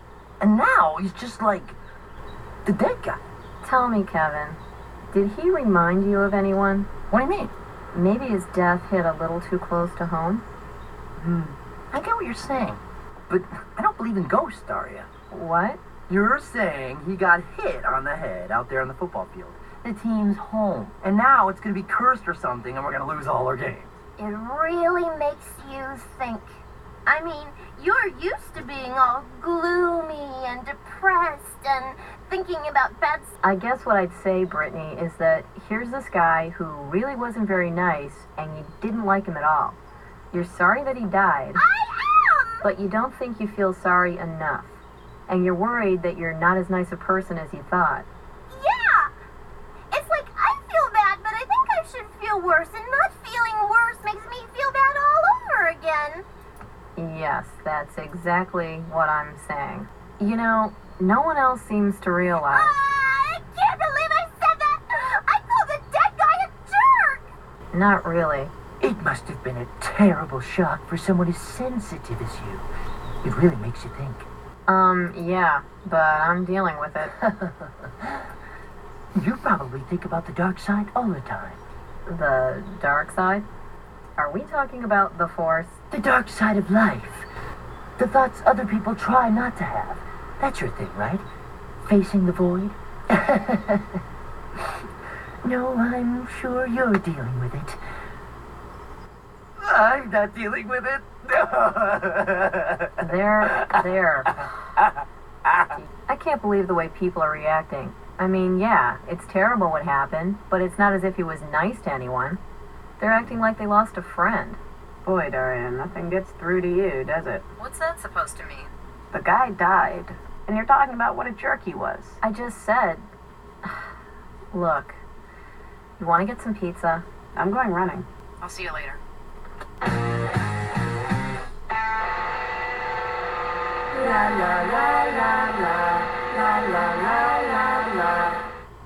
Yeah, so Trent's like the cool older brother. He plays in a band. He's always supportive. Daria, of course, totally has a thing for him. That steam you're feeling was right. I believe toward the end of the series, they at least have a kiss. Woo! But maybe that comes with some friction with Jane, who's his sister, and you know, is Uh, Daria's closest relationships are your BFFs. So, how is that going to play out? Stay tuned in the future. Watch this show. Yeah, I kind of don't know where it ends. It might be interesting now that I can watch any show I want whenever I want via streaming Yeah. services. See how that ends. So Trent tells Daria that his sister's out running, but then he's like, maybe you should go check anyways. Maybe she's back. So it's a little like mysterious. mhm. Daria goes and knocks on the door, and we find out a little bit later that Jane said to Trent to tell people she was running, and he did, but he gave Daria the hint because he knows these homies need to have this talk. Yeah, here they he, go. he figured out what they needed and was just getting them together, right? That's why he's cool. He's sensitive, yet he just doesn't show it. Right. Oh, and also he was a classmate of R.I.P. Tommy Sherman. Mm-hmm. And he talks about how he didn't go to class that much and then does a cough. so he's so cool. You could tell he was doing weed before Yeah, weed yeah. was legal. When he still had to go like buy it from a dealer. I don't even remember those days, although I did live through them. It was so hard. Mm-hmm. They also don't have the internet right now. If they do, it doesn't really function. Do you guys remember trying to find addresses before you could use your phone to tell you?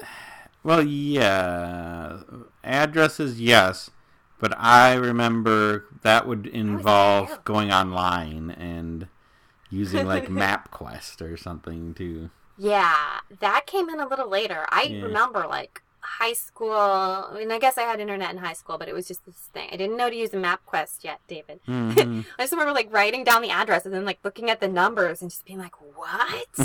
and a couple times you go out and you look, and if you can't find it, because Portland, it depends on your city. Some are like better laid out than others, and mm-hmm. Portland has a couple like 37th, 37th place.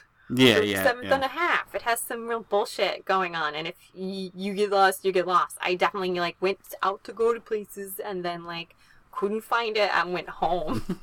I do. Sometimes I feel like it's an underrated part of things that have changed our society, which is our ability to look up an address and get to a place on demand, and how much of it has probably like changed, like just like service industries, like you know restaurants and stuff. Now I could. You'd figure back in like the '80s, if it- you're not going to go to another town to go to a restaurant because you have no the you have no idea where it is unless it's like a super famous restaurant, right? And now Right. no, someone can just name a restaurant, be like in this city, and I'll get to it right away. I mean, You would have to go and meet your friend at a place at a time. And Yeah. If that didn't coordinate, you were effed in the air.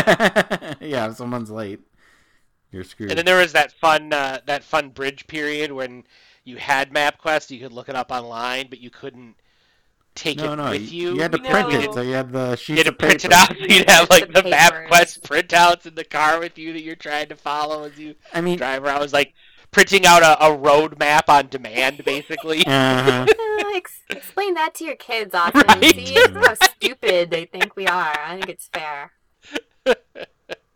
so, anyways, Trent winks Daria up the stairs. She's a little steamy from, doesn't really come through, but it does. You can just see those two.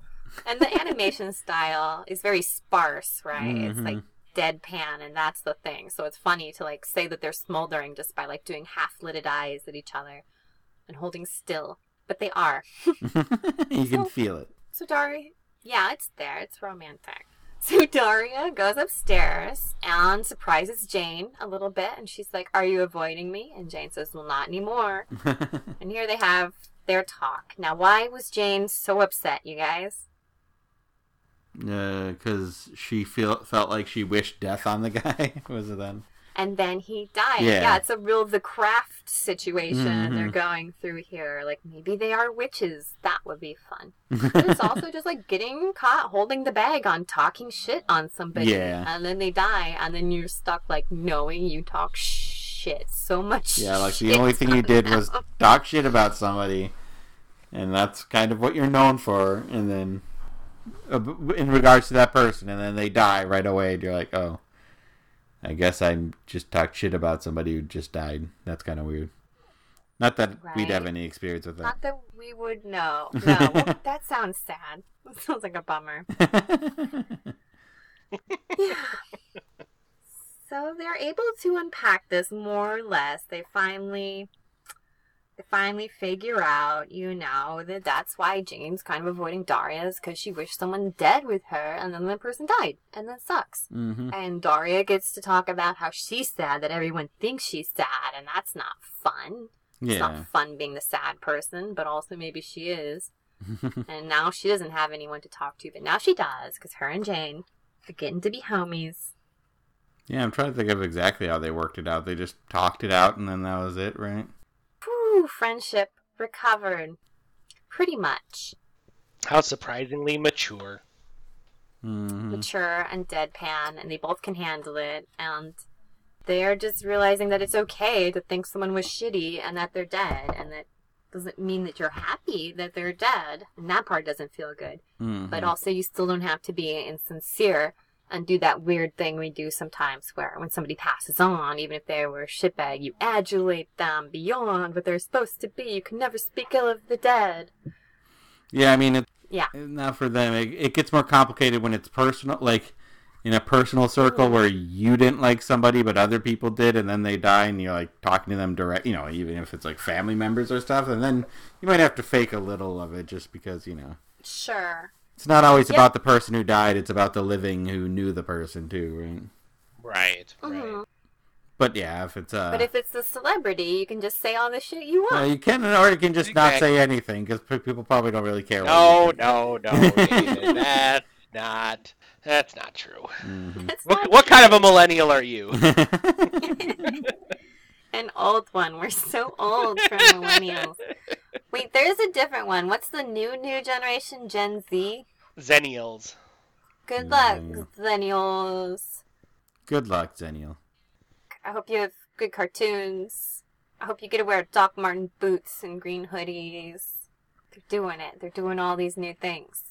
Don't worry, we'll we'll all think you're lazy Yeah. and self-entitled by the time you're Yeah. 22. So you look forward to Get a real mortgage. Yeah, the funny thing is, is that like boomers call everyone who's like 15 to 25 a millennial, yeah. and it's that's just not the case anymore. It will Mhm. perpetually always not be the case. Boomers have their own problems. There were different laws about gas back then. Everybody everybody had gas poisoning as children and they ate paint. You can't expect too much out of a boomer. That's all I'm saying. Wink. Don't quote me on that though when they die. I never said it. So we go back to class and we're in Mr. O'Neill's and he's just being all sad and overwrought with it, but he's mm. working it out with some Alfred Lord Tennyson quotes. yeah, it's better to have loved and lost than to have never loved at all. That one, that's the quote. That's a big one. We've all heard that. oh yeah. It's a classic ass quote And, right yep, there. and Daria goes over how it means like it's better to feel something than to not feel something because if you love, then you'll feel the pain of not loving. But if you never love, then you never feel anything. And Yeah, Daria. Mm-hmm. Daria basically like takes control of this fucking English class. yeah, Yeah. and rightfully Like- so, I think. You know, this this whole episode is about her is about her coming to terms with the fact that everyone views her as the misery chick. Mhm. But if I was Daria, I'd be far more pissed off at the fact that like I'm not getting paid to teach this English class apparently. Oh, well, But she figures that out quickly, though. I think. Well, right, Right. that's true. That is true. we get there. Uh, Una momento. I like how the scene starts off with like he says that quote, and he's like, "Uh, who has who wants to discuss that?" And Brittany raises her hand, and she's like, "It's about love." Anyone else? Anyone else? I mean, she's not wrong. I know. she's, She's not. not right entirely. She's just not right enough. Poor Brittany. According to the uh, to the cracked Oh, research yeah, team, Alfred? Alfred Lord Tennyson is the ninth most frequently quoted writer in the Oxford Dictionary of Quotations. Whoa. Who's the next one? Michael Crichton? I mean, I would assume he's number one, right? I He's mean, number one. For sure. Only if you're around me. No. No, or don't think- dinosaurs or helicopters. Like, Three fourths of everything Something. David says is actually a Michael Crichton Yeah, quote. No one knows it but David. Speaking of complicated relationships with people who died, David owes Michael Crichton's estate so much money for, for all the material. no, I, I was Austin and I were talking about it the other day, and then I looked, I looked through his bibliography. I'm like, man, I fell off of him at the exact right time because the next there was a clear like, oh, this is like I read all his books up to here, and then I didn't read this one, and that one was. Then I looked into it. I'm like, that would have been a terrible book to read. like, and I, it may have came at an impressionable time for me, and it could have led to disaster. So it's a good thing I avoided State of Fear. I can tell you that. The Roads Less Traveled Yeah, I know. by Michael Crichton. I did read Travels by Michael Crichton. I could- I didn't even know that I was that close to telling the That's truth. his autobiography where he talks about being able to Oh see yeah, you people's talked about auras. spoon bending. and you can bend I like spoons. yep, chapter. yep. And you can see Yep. yeah chakras and everything. I like chakras. I'm all in on chakras. Yeah. So, oh yeah, oh yeah.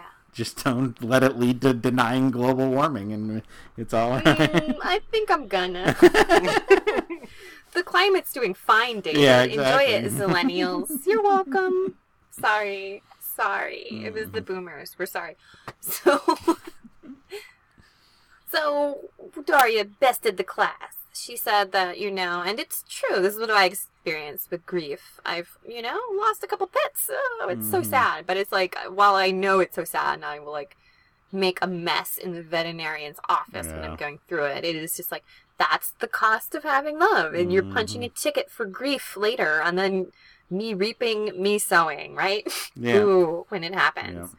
But that's just the cost of having loved and lost, and that's what Michael Crichton and Alfred Lord Tennyson knew. So we'll just experience that in due time, guys. I'm not even sure Michael Crichton has loved, but that's a whole different discussion. Shit. Oh, I want to start a new podcast with David where we just do a super deep dive into Michael Crichton. That would be really fun. You guys should definitely get a Velociraptor on it. Like one book a podcast wouldn't be deep enough. Like we uh, need to find a way to go even deeper. Chapter yeah, by it- chapter by ch- fucking 300 chapters. right? Is it is it movies by minute, but like books by chapter, and we just do all do of all Michael of it. You Crichton's could do book. page if you wanted to torture yourselves. I think that would be the minute equivalent. Sorry to uh,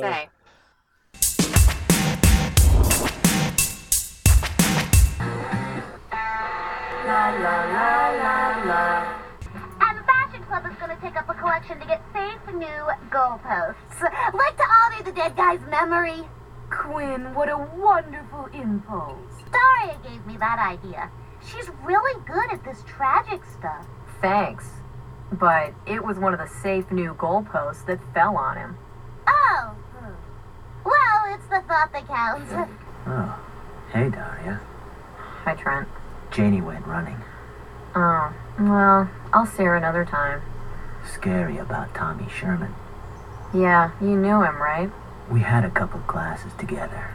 I mean, we didn't see him much. You know, he didn't show up too often. Not like you, huh? I guess I might have missed a few classes now that you mention it. Weird though. Freak accident. Would you say it really makes you think? No. Thank you for that, Trent. Huh? Why don't you just head on up? Yo, come on in. Oh, hi. Are you avoiding me? Uh, not anymore. I haven't felt like talking to anybody. I'm not anybody, and I'd like to talk to someone. But you've been talking to everyone. No. Everyone's been talking to me. There's a difference. You've been treating it like, oh well, another stupid day. The guy died. I know he died. I'm sorry he died. But I'm not going to pretend he was some great person when he wasn't. People aren't upset because Tommy Sherman died. They're upset because they're going to die. It really makes you think. Funny. Thanks a lot. So then why have you been avoiding me? Because I've been trying not to think. Uh,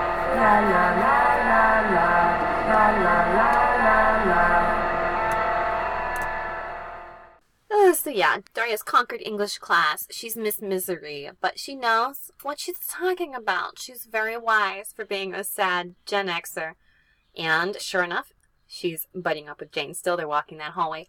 And she's approached by another member of her sister Quinn's fashion club. And I didn't look up this character's name, but here she is.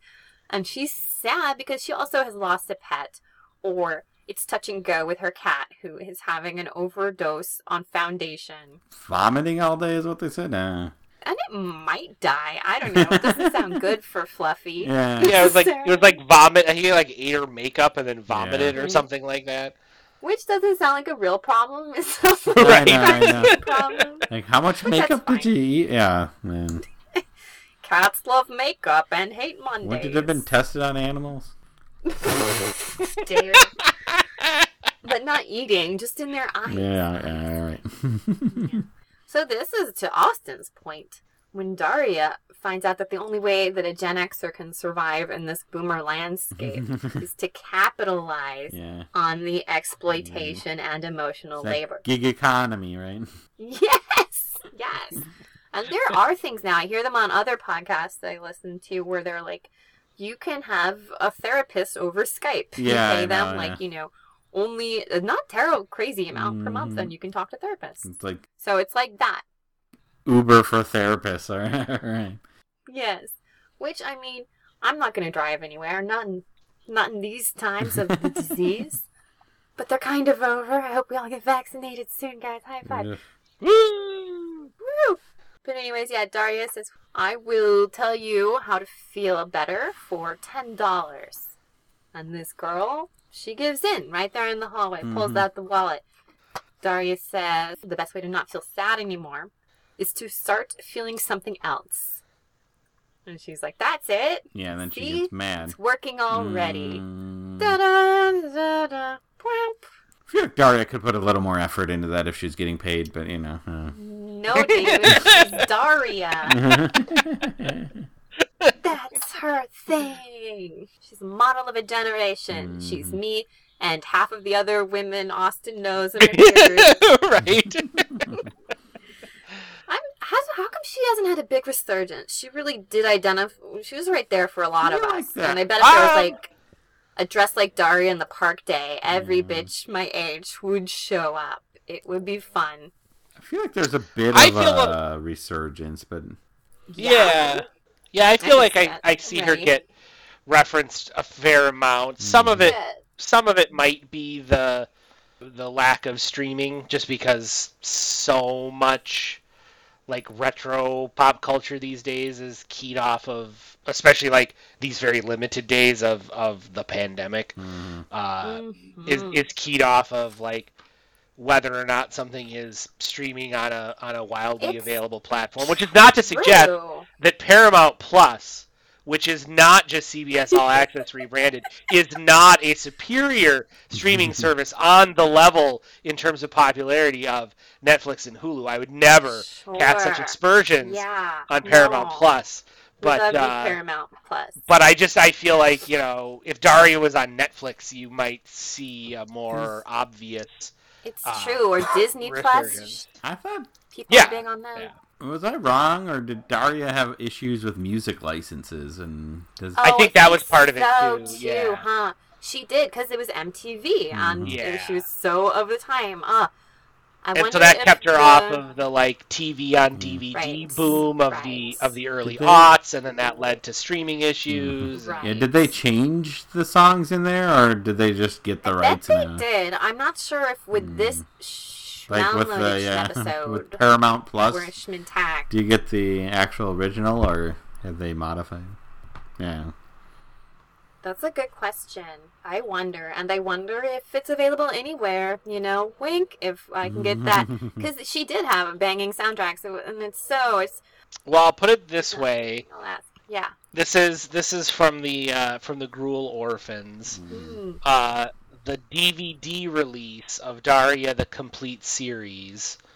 Uh, creator Glenn Eichler says Hmm. in the notes that 99% of the music has been changed because the cost of licensing the many music bytes we would have we used would have made it impossible to release the collection and for many years did make it impossible to release the collection.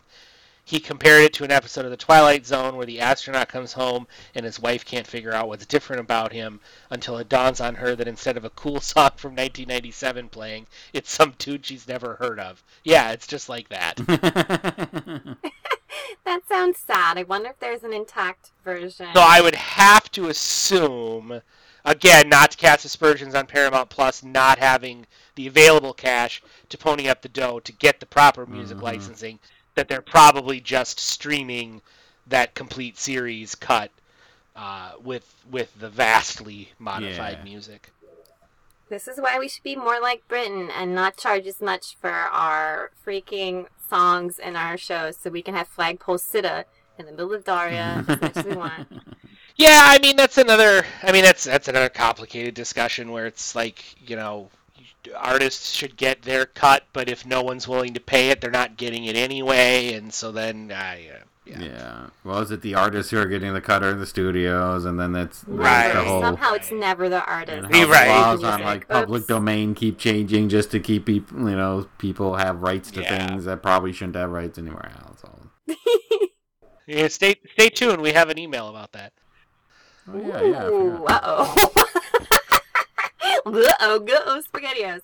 Yeah, uh, well, let's wrap it up then, fam, because that is it. That's it for Daria. When we Mhm. get that sweet, sweet capitalism, uh, her and Jane have a little bit of a thing where Daria's like, that was wrong. And Jane's like, yeah, you should have charged 20 Then we have some kind of ending theme song, which is not that cool, but it's fine. And you have to wonder what it used to be and they do title cards where they draw their characters dressed in whole other outfits that the designers think are fun.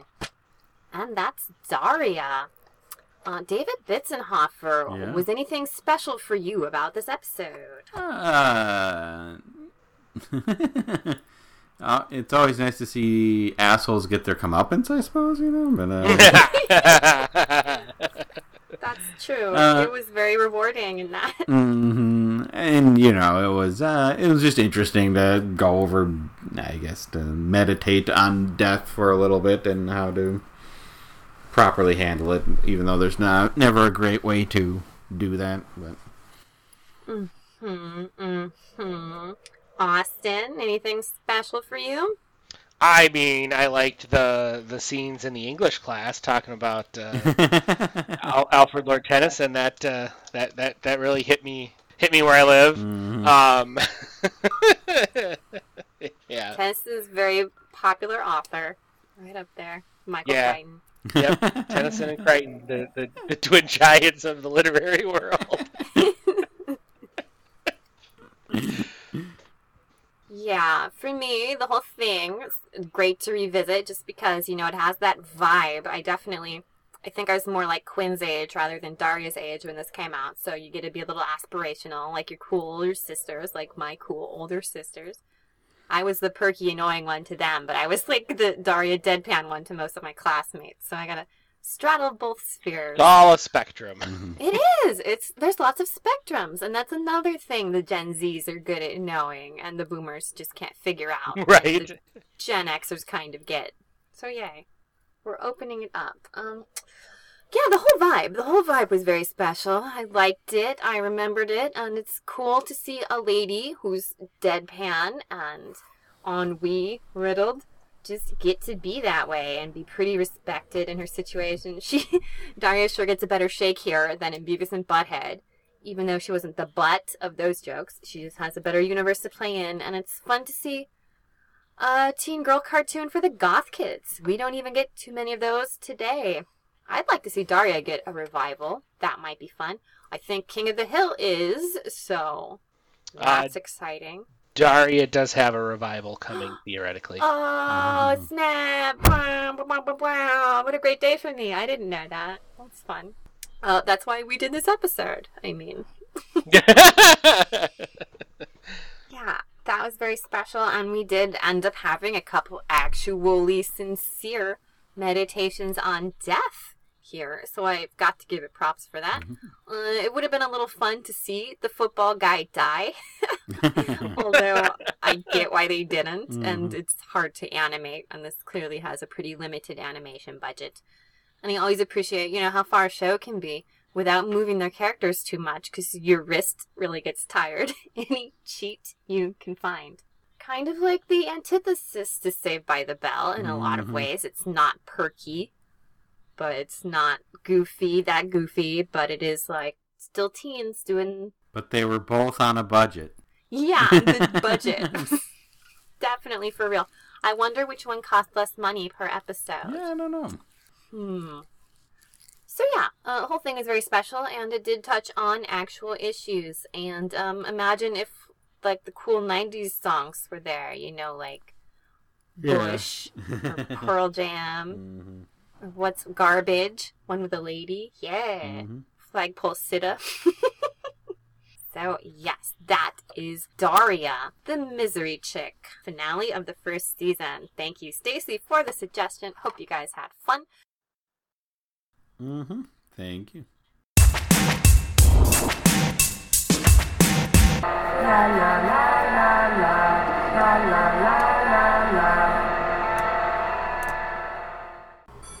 It is better to have loved and lost than never to have loved at all. Just what is Lord Tennyson talking about here? Brittany? Um, love? Anyone else? Well, he's acknowledging that if something makes you feel good, like being in love, there must be a corresponding painful side, like losing at love. That's just a fact of life. Sad, but true. He says emotional involvement can bring pleasure and extraordinary pain. Then he declares that it's still better than never feeling anything at all. That is excellent, Daria. Hello? Uh, Quinn's cousin or whatever? Yeah. Quinn said you were really good with, like, bummed out stuff. Yeah. My cat, he, like, got into my makeup or something and, like, OD'd on foundation, and he spent the whole day puking. And I've been feeling bad about it, and I was wondering if you had, like, some advice or something. Ten dollars in advance. Oh. Uh, sure. So, like, what's your advice? Find some other way to feel. Then you won't feel sad. Good luck. That's what I get for ten dollars? Are you kidding? See? It's working already.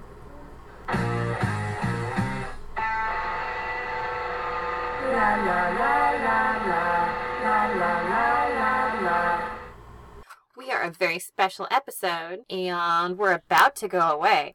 But before we do, we remembered to find the key to our dusty mailbox in the bottom of a cavern. And we chased the orphans away for long enough to get in there. Oh my god. Mailbag. yeah, so it's been a long time since Years. we dug into our mailbag. That's mostly my fault because I'm the one that's in charge of the orphans that are in charge of the mailbox. Yeah. Um, so, assuming that the system that I believe I started, which was to mark anything that we haven't read on air as not read, and anything that has been read on air as read is true. Uh, I don't know if that is true, but we're going to assume that it is. Uh, we have a few uh, emails here to go over. If you sent in an email and, and I don't reference it here, uh, then my system is broken, and I apologize. Uh, Email us again, and we'll get it within the email us again, and I will do my goddamnedest to uh, to get to this again sooner Or than Daria half-dastest. yes than we did last time. Uh, but of course, you can also uh, send us stuff at uh, a Twitter at AVSE Pod or on our Facebook page, um, where where some combination of us uh, pays vastly more attention than we do to this to this dusty old mailbox.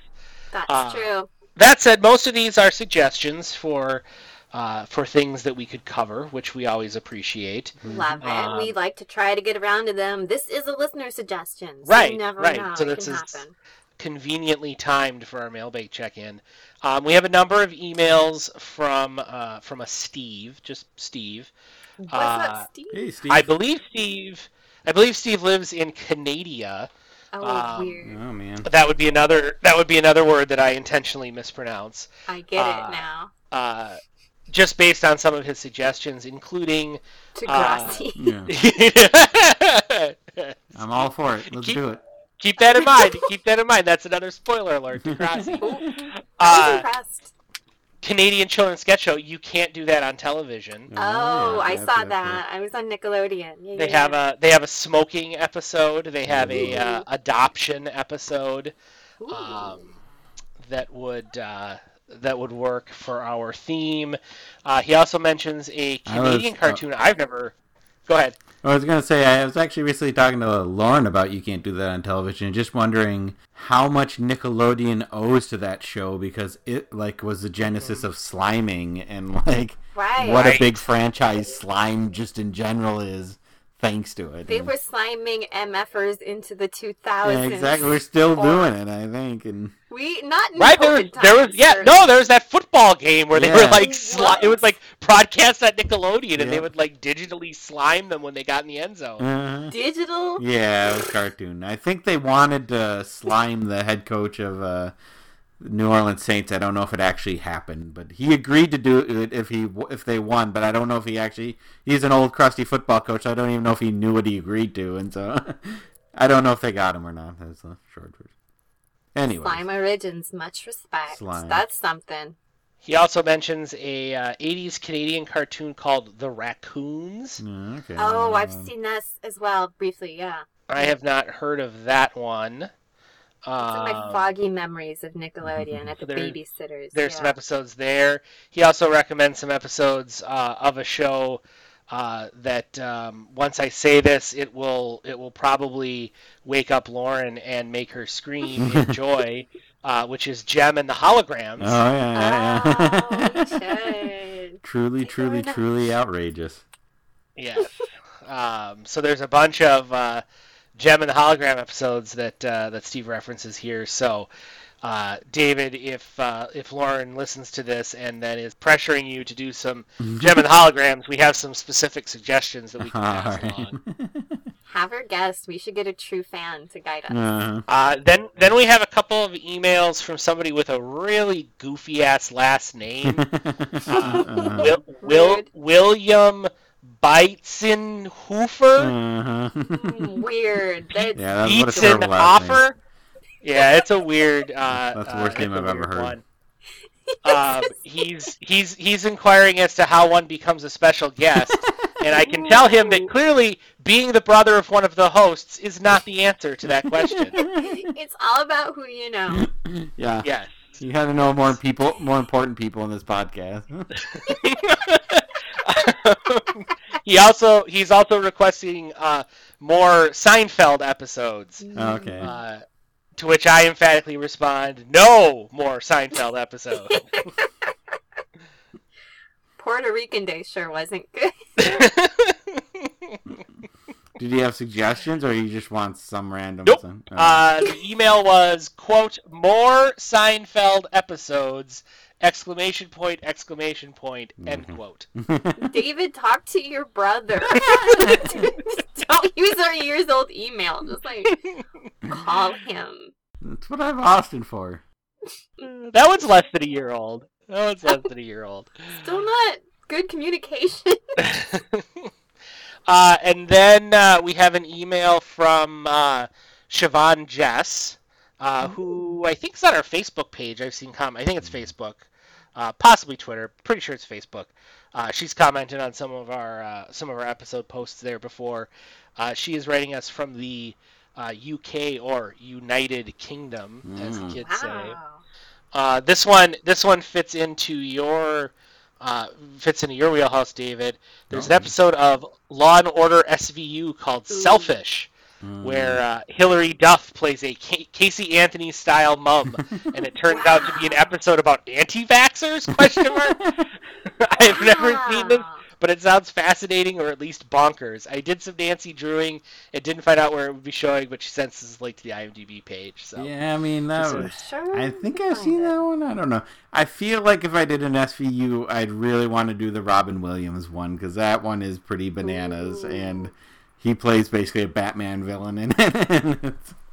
Is that a furry one? Mm-hmm. if you want to do a, a a Law and Order episode for this podcast, in addition to your episode by episode reviews, No, this would be writing- SVU, and I would never. I don't think I could Chong recap chong. all the SVUs. That'd be. that'd be much. that would probably break your soul. Yeah, I know. We should do the one about furries too. I guess it made the furry community pretty Oh mad. yeah. I feel like I feel like the vast majority of Law and Order episodes probably make the something community. yeah, yeah.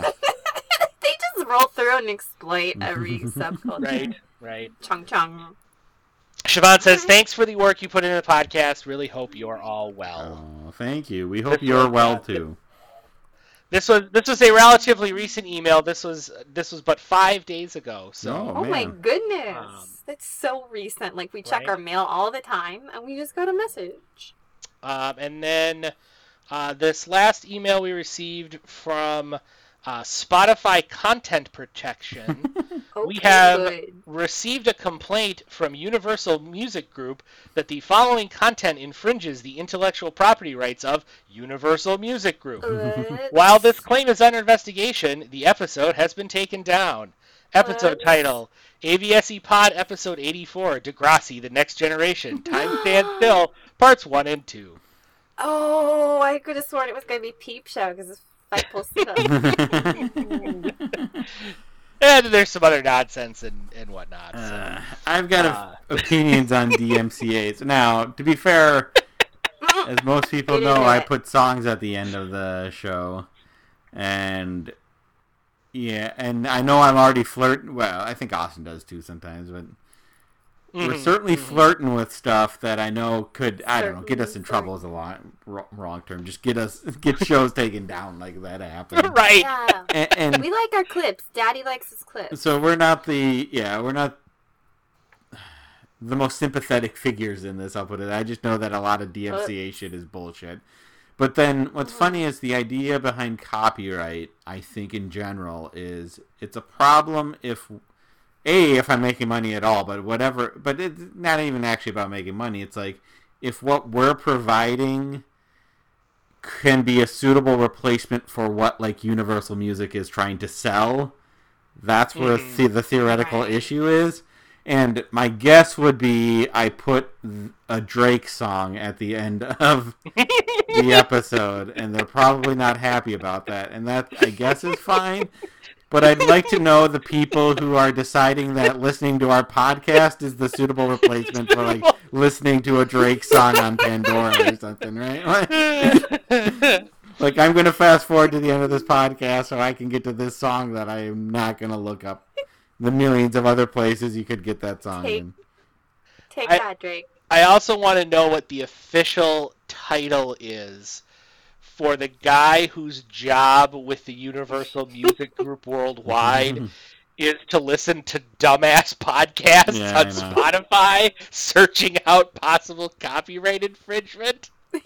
Well, I mean, a lot of it's just get most of our uh, algorithms and stuff that just I know, Yeah. I know. match up the the sounds, right? And then Right. I just think it's funny that between this show and Saved by the Bell reviewed, I don't know, we've been doing this for what, ten fucking years it feels Mhm. like? Jesus. Oh Yeah, no. Maybe I not. Find a new hobby. I mean maybe not quite that long, but I mean it's been a number of years. We've churned out Certain hundreds of episodes. This is not the first episode that we've I put music like that in. that like it's just this one random but And it- somehow and this our- one got flagged, and they yeah. Right. And our, and then our podcasts are hosted on like as we say at the end of every every episode, like you can listen on, you know, iTunes, Spotify, Yeah. Podbean, Google Play, uh, this one episode on this one platform. Yeah. It's the one that gets You can listen to us on all these platforms except one episode on one platform, and has been taken. Right, right, which you can no longer no longer listen to. Where- that we will not fight in court about it. I, I apologize to our audience in, in advance. yeah, so if you're a Spotify listener, you're making your way through our back catalog, and you get to episode 84, hop over, just you hop onto our website and, and Yeah. stream it directly from there, and then uh, and then hop back to Spotify. It's cool. Yeah. Make sure to play some Drake to give him that streaming nickel. yeah, exactly. I mean, if if the if the Ringer podcast network can make me go listen to their back catalog on Spotify, then uh, it's it's not the end of the world for you to hop off of it to come listen to episode 84 somewhere else. Degrassi goes there. Yeah. yeah, I went there. It's too edgy. It's they're, they're censoring me. It's Dude, whatever they happened to the First Amendment? Damn it. I hope we get most of our listenership from people who have to check our DRM and they really don't like us while they're doing it. Right, Hmm. right. Yeah, I always chop my clips into like I think it's what under thirty seconds. Yeah, I mean, there's scroll. rules. I There's ways to do it. I I don't. No one checks me because I don't feel like I would pass a court thing. but I mean, good job, everybody. That's Mhm. woo, we're getting sued. Yay! So Finally, there, there's our mailbox. Yay, we did it. Now write us more mail. Send us uh, more listener reviews and stars. And seriously, thanks for the suggestions, you guys. There's no guarantee but we might do them. And we like talking to you about television, obviously. I mean, So, the yeah. sad the sad truth of it is, is the longer we do this show, the more necessary your suggestions become Yeah, that's as Right. we start as we start to run out of ideas and or uh, uh, popular, well-known, very special Mm-hmm. episodes that we have had on our short list to do. As that list gets shorter, we need to restock it with things and It's true. We should uh, make a little doc between us about like uh, free floating fan ideas and other ideas. Yeah. yeah, and then you're just staring down your episode. You know what the fuck to do? Listener suggestion. right, right. especially if you're interested in the show too, which was the case here. Ah, so dear listeners, thank you for joining us. Thank you for emailing us. Thank you for listening to us on a very special episode. Thank you for listening to a very special episode. We are on a very special episode podcast.com, Twitter at AVSEPOD, AVSEPOD E at gmail.com, and on Facebook, and on iTunes, and on Podbean, and on Google Play, and on Stitcher. But watch out for that Degrassi episode, of course. Austin Gorton, when you're not very special episoding at gravestones of people from high school, where are you online? I Don't even know how to follow that up. Uh, so right? Uh, you can follow me on Twitter at Austin Gorton. Um, I've started I've started tweeting out a, uh, a hashtag trading card a day. Uh, starting starting with the with the first series of Marvel Universe trading cards. So uh, you can you can find those on my Twitter feed once a day. Uh, Sunday, uh, the day before we recorded this episode, the the Aunt May trading card came out, which is kind of the the peak of all trading cards ever. Um, From so a certain it's, point of view. it's really just downhill from here. So, um, but come check it out. We just ride down that hill with us uh, over there on, on the Twitter, and uh, you can read my writing at therealgentlemanofleisure.com and at comicsxf.com. Uh, I reviewed an episode of WandaVision over there, and uh, wrote a uh, uh, egregiously long but hopefully uh, speedy to read uh, primer episode on uh, primer article on Wanda and Vision before that show started, and I just did another one for uh, Falcon and the Winter Soldier, uh, which is on the old the old Disney Plus, which is a, a vastly inferior streaming service to Paramount Plus. Ooh, now we're gonna get sued again. yeah. Uh, David Bitzenhofer, when you're not tastelessly foreshadowing the death of someone, Mm. where can our listeners keep up with you? I'm tastefully foreshadowing the death of people on Twitter at Dr. Betts, that's Doctor spelled out, and at therealgentlemanofleisure.com. If you if you hop over onto David's Twitter feed right now, uh, you can still s- click through all of his uh, uh, his log of St. Patrick's Day drinking and marvel at the vast superhuman powers of his liver. Yeah. It's so impressive. I really feel like I'm getting drunk, even when I'm just like putting a little bourbon on ice cream. Oh yeah, it's long great. I mean. I've lived I've lived vicariously through David on St. Patrick's Day for several St. Patrick's Days now, and it's it's wonderful. Me too. I really feel Yeah. housed. It's great. I have to adhere to the tradition of my ancestors. Yeah. yeah. Just like be a leprechaun on the side of the road the next day. I am your host this evening, Carolyn Main, and when I'm not exploiting the gig economy and pain of others for puny profits. You can find me online. I'm on Twitter at Carolyn Main, C A R O L Y N M A I N, like the street. I have a card game, Pitch Please, and you can buy that at pitchplease.fun. It's very fun, like the name implies. You can keep up with me also on Patreon, which is a great place to see stuff and just plunk money at people. And together, you know us as a very special episode. You can find us at a very special episode podcast.com. You can tweet us, good episodes to watch it. Twitter at AVSEPOD. We're also AVSEPOD at gmail.com and we're on Facebook. Check us out on iTunes, Podbean, Google Play, and Stitcher, except the Degrassi episode. You gotta dig for that, motherfuckers. I mean, it's literally everywhere else. It's just not on Spotify. Yeah, because Drake is coming for you, David. Bring it, Drake. Wheelchair Jimmy's come cap your Yeah, ass. exactly. Um, for a very special episode, I'm telling you that uh, when you're just a misery chick facing the void at the end of the day, uh, at least if you've been a loser your whole life, then you've never had to peak in high school. Mm, See you next time, everybody. Bye.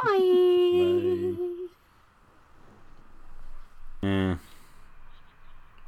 I know, I know. Uh. So and so we got to talking about the new Saved by the Bell, and like the on Peacock or whatever, and then I'm talking about it. Then I get on about like how Screech isn't in it, and we're talking about that, and I'm like, yeah, and like apparently according to Mark Paul Gosselaar, like they wanted him for a few episodes, but he wanted more money than they were willing to give. And I'm like, and, and, I'm saying like, and that's so stupid because like he should be paying them to get on the show because who the hell is Dustin Diamond? And then Becky's like, I, I think he had like cancer or something. And I was like, really? He has cancer? And then Lauren's like, hmm, let me look it up. And then she's like, apparently he died two hours ago.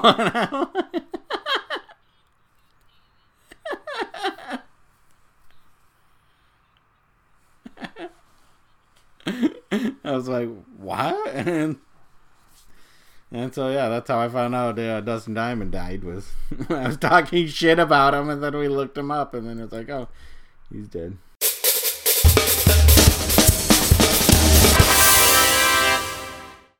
Yeah, record this and then watch it at your leisure. This dick's got a goalpost, and I got nothing. This sucks. Yeah. Hey, numbnuts, next time try not hitting the goalpost.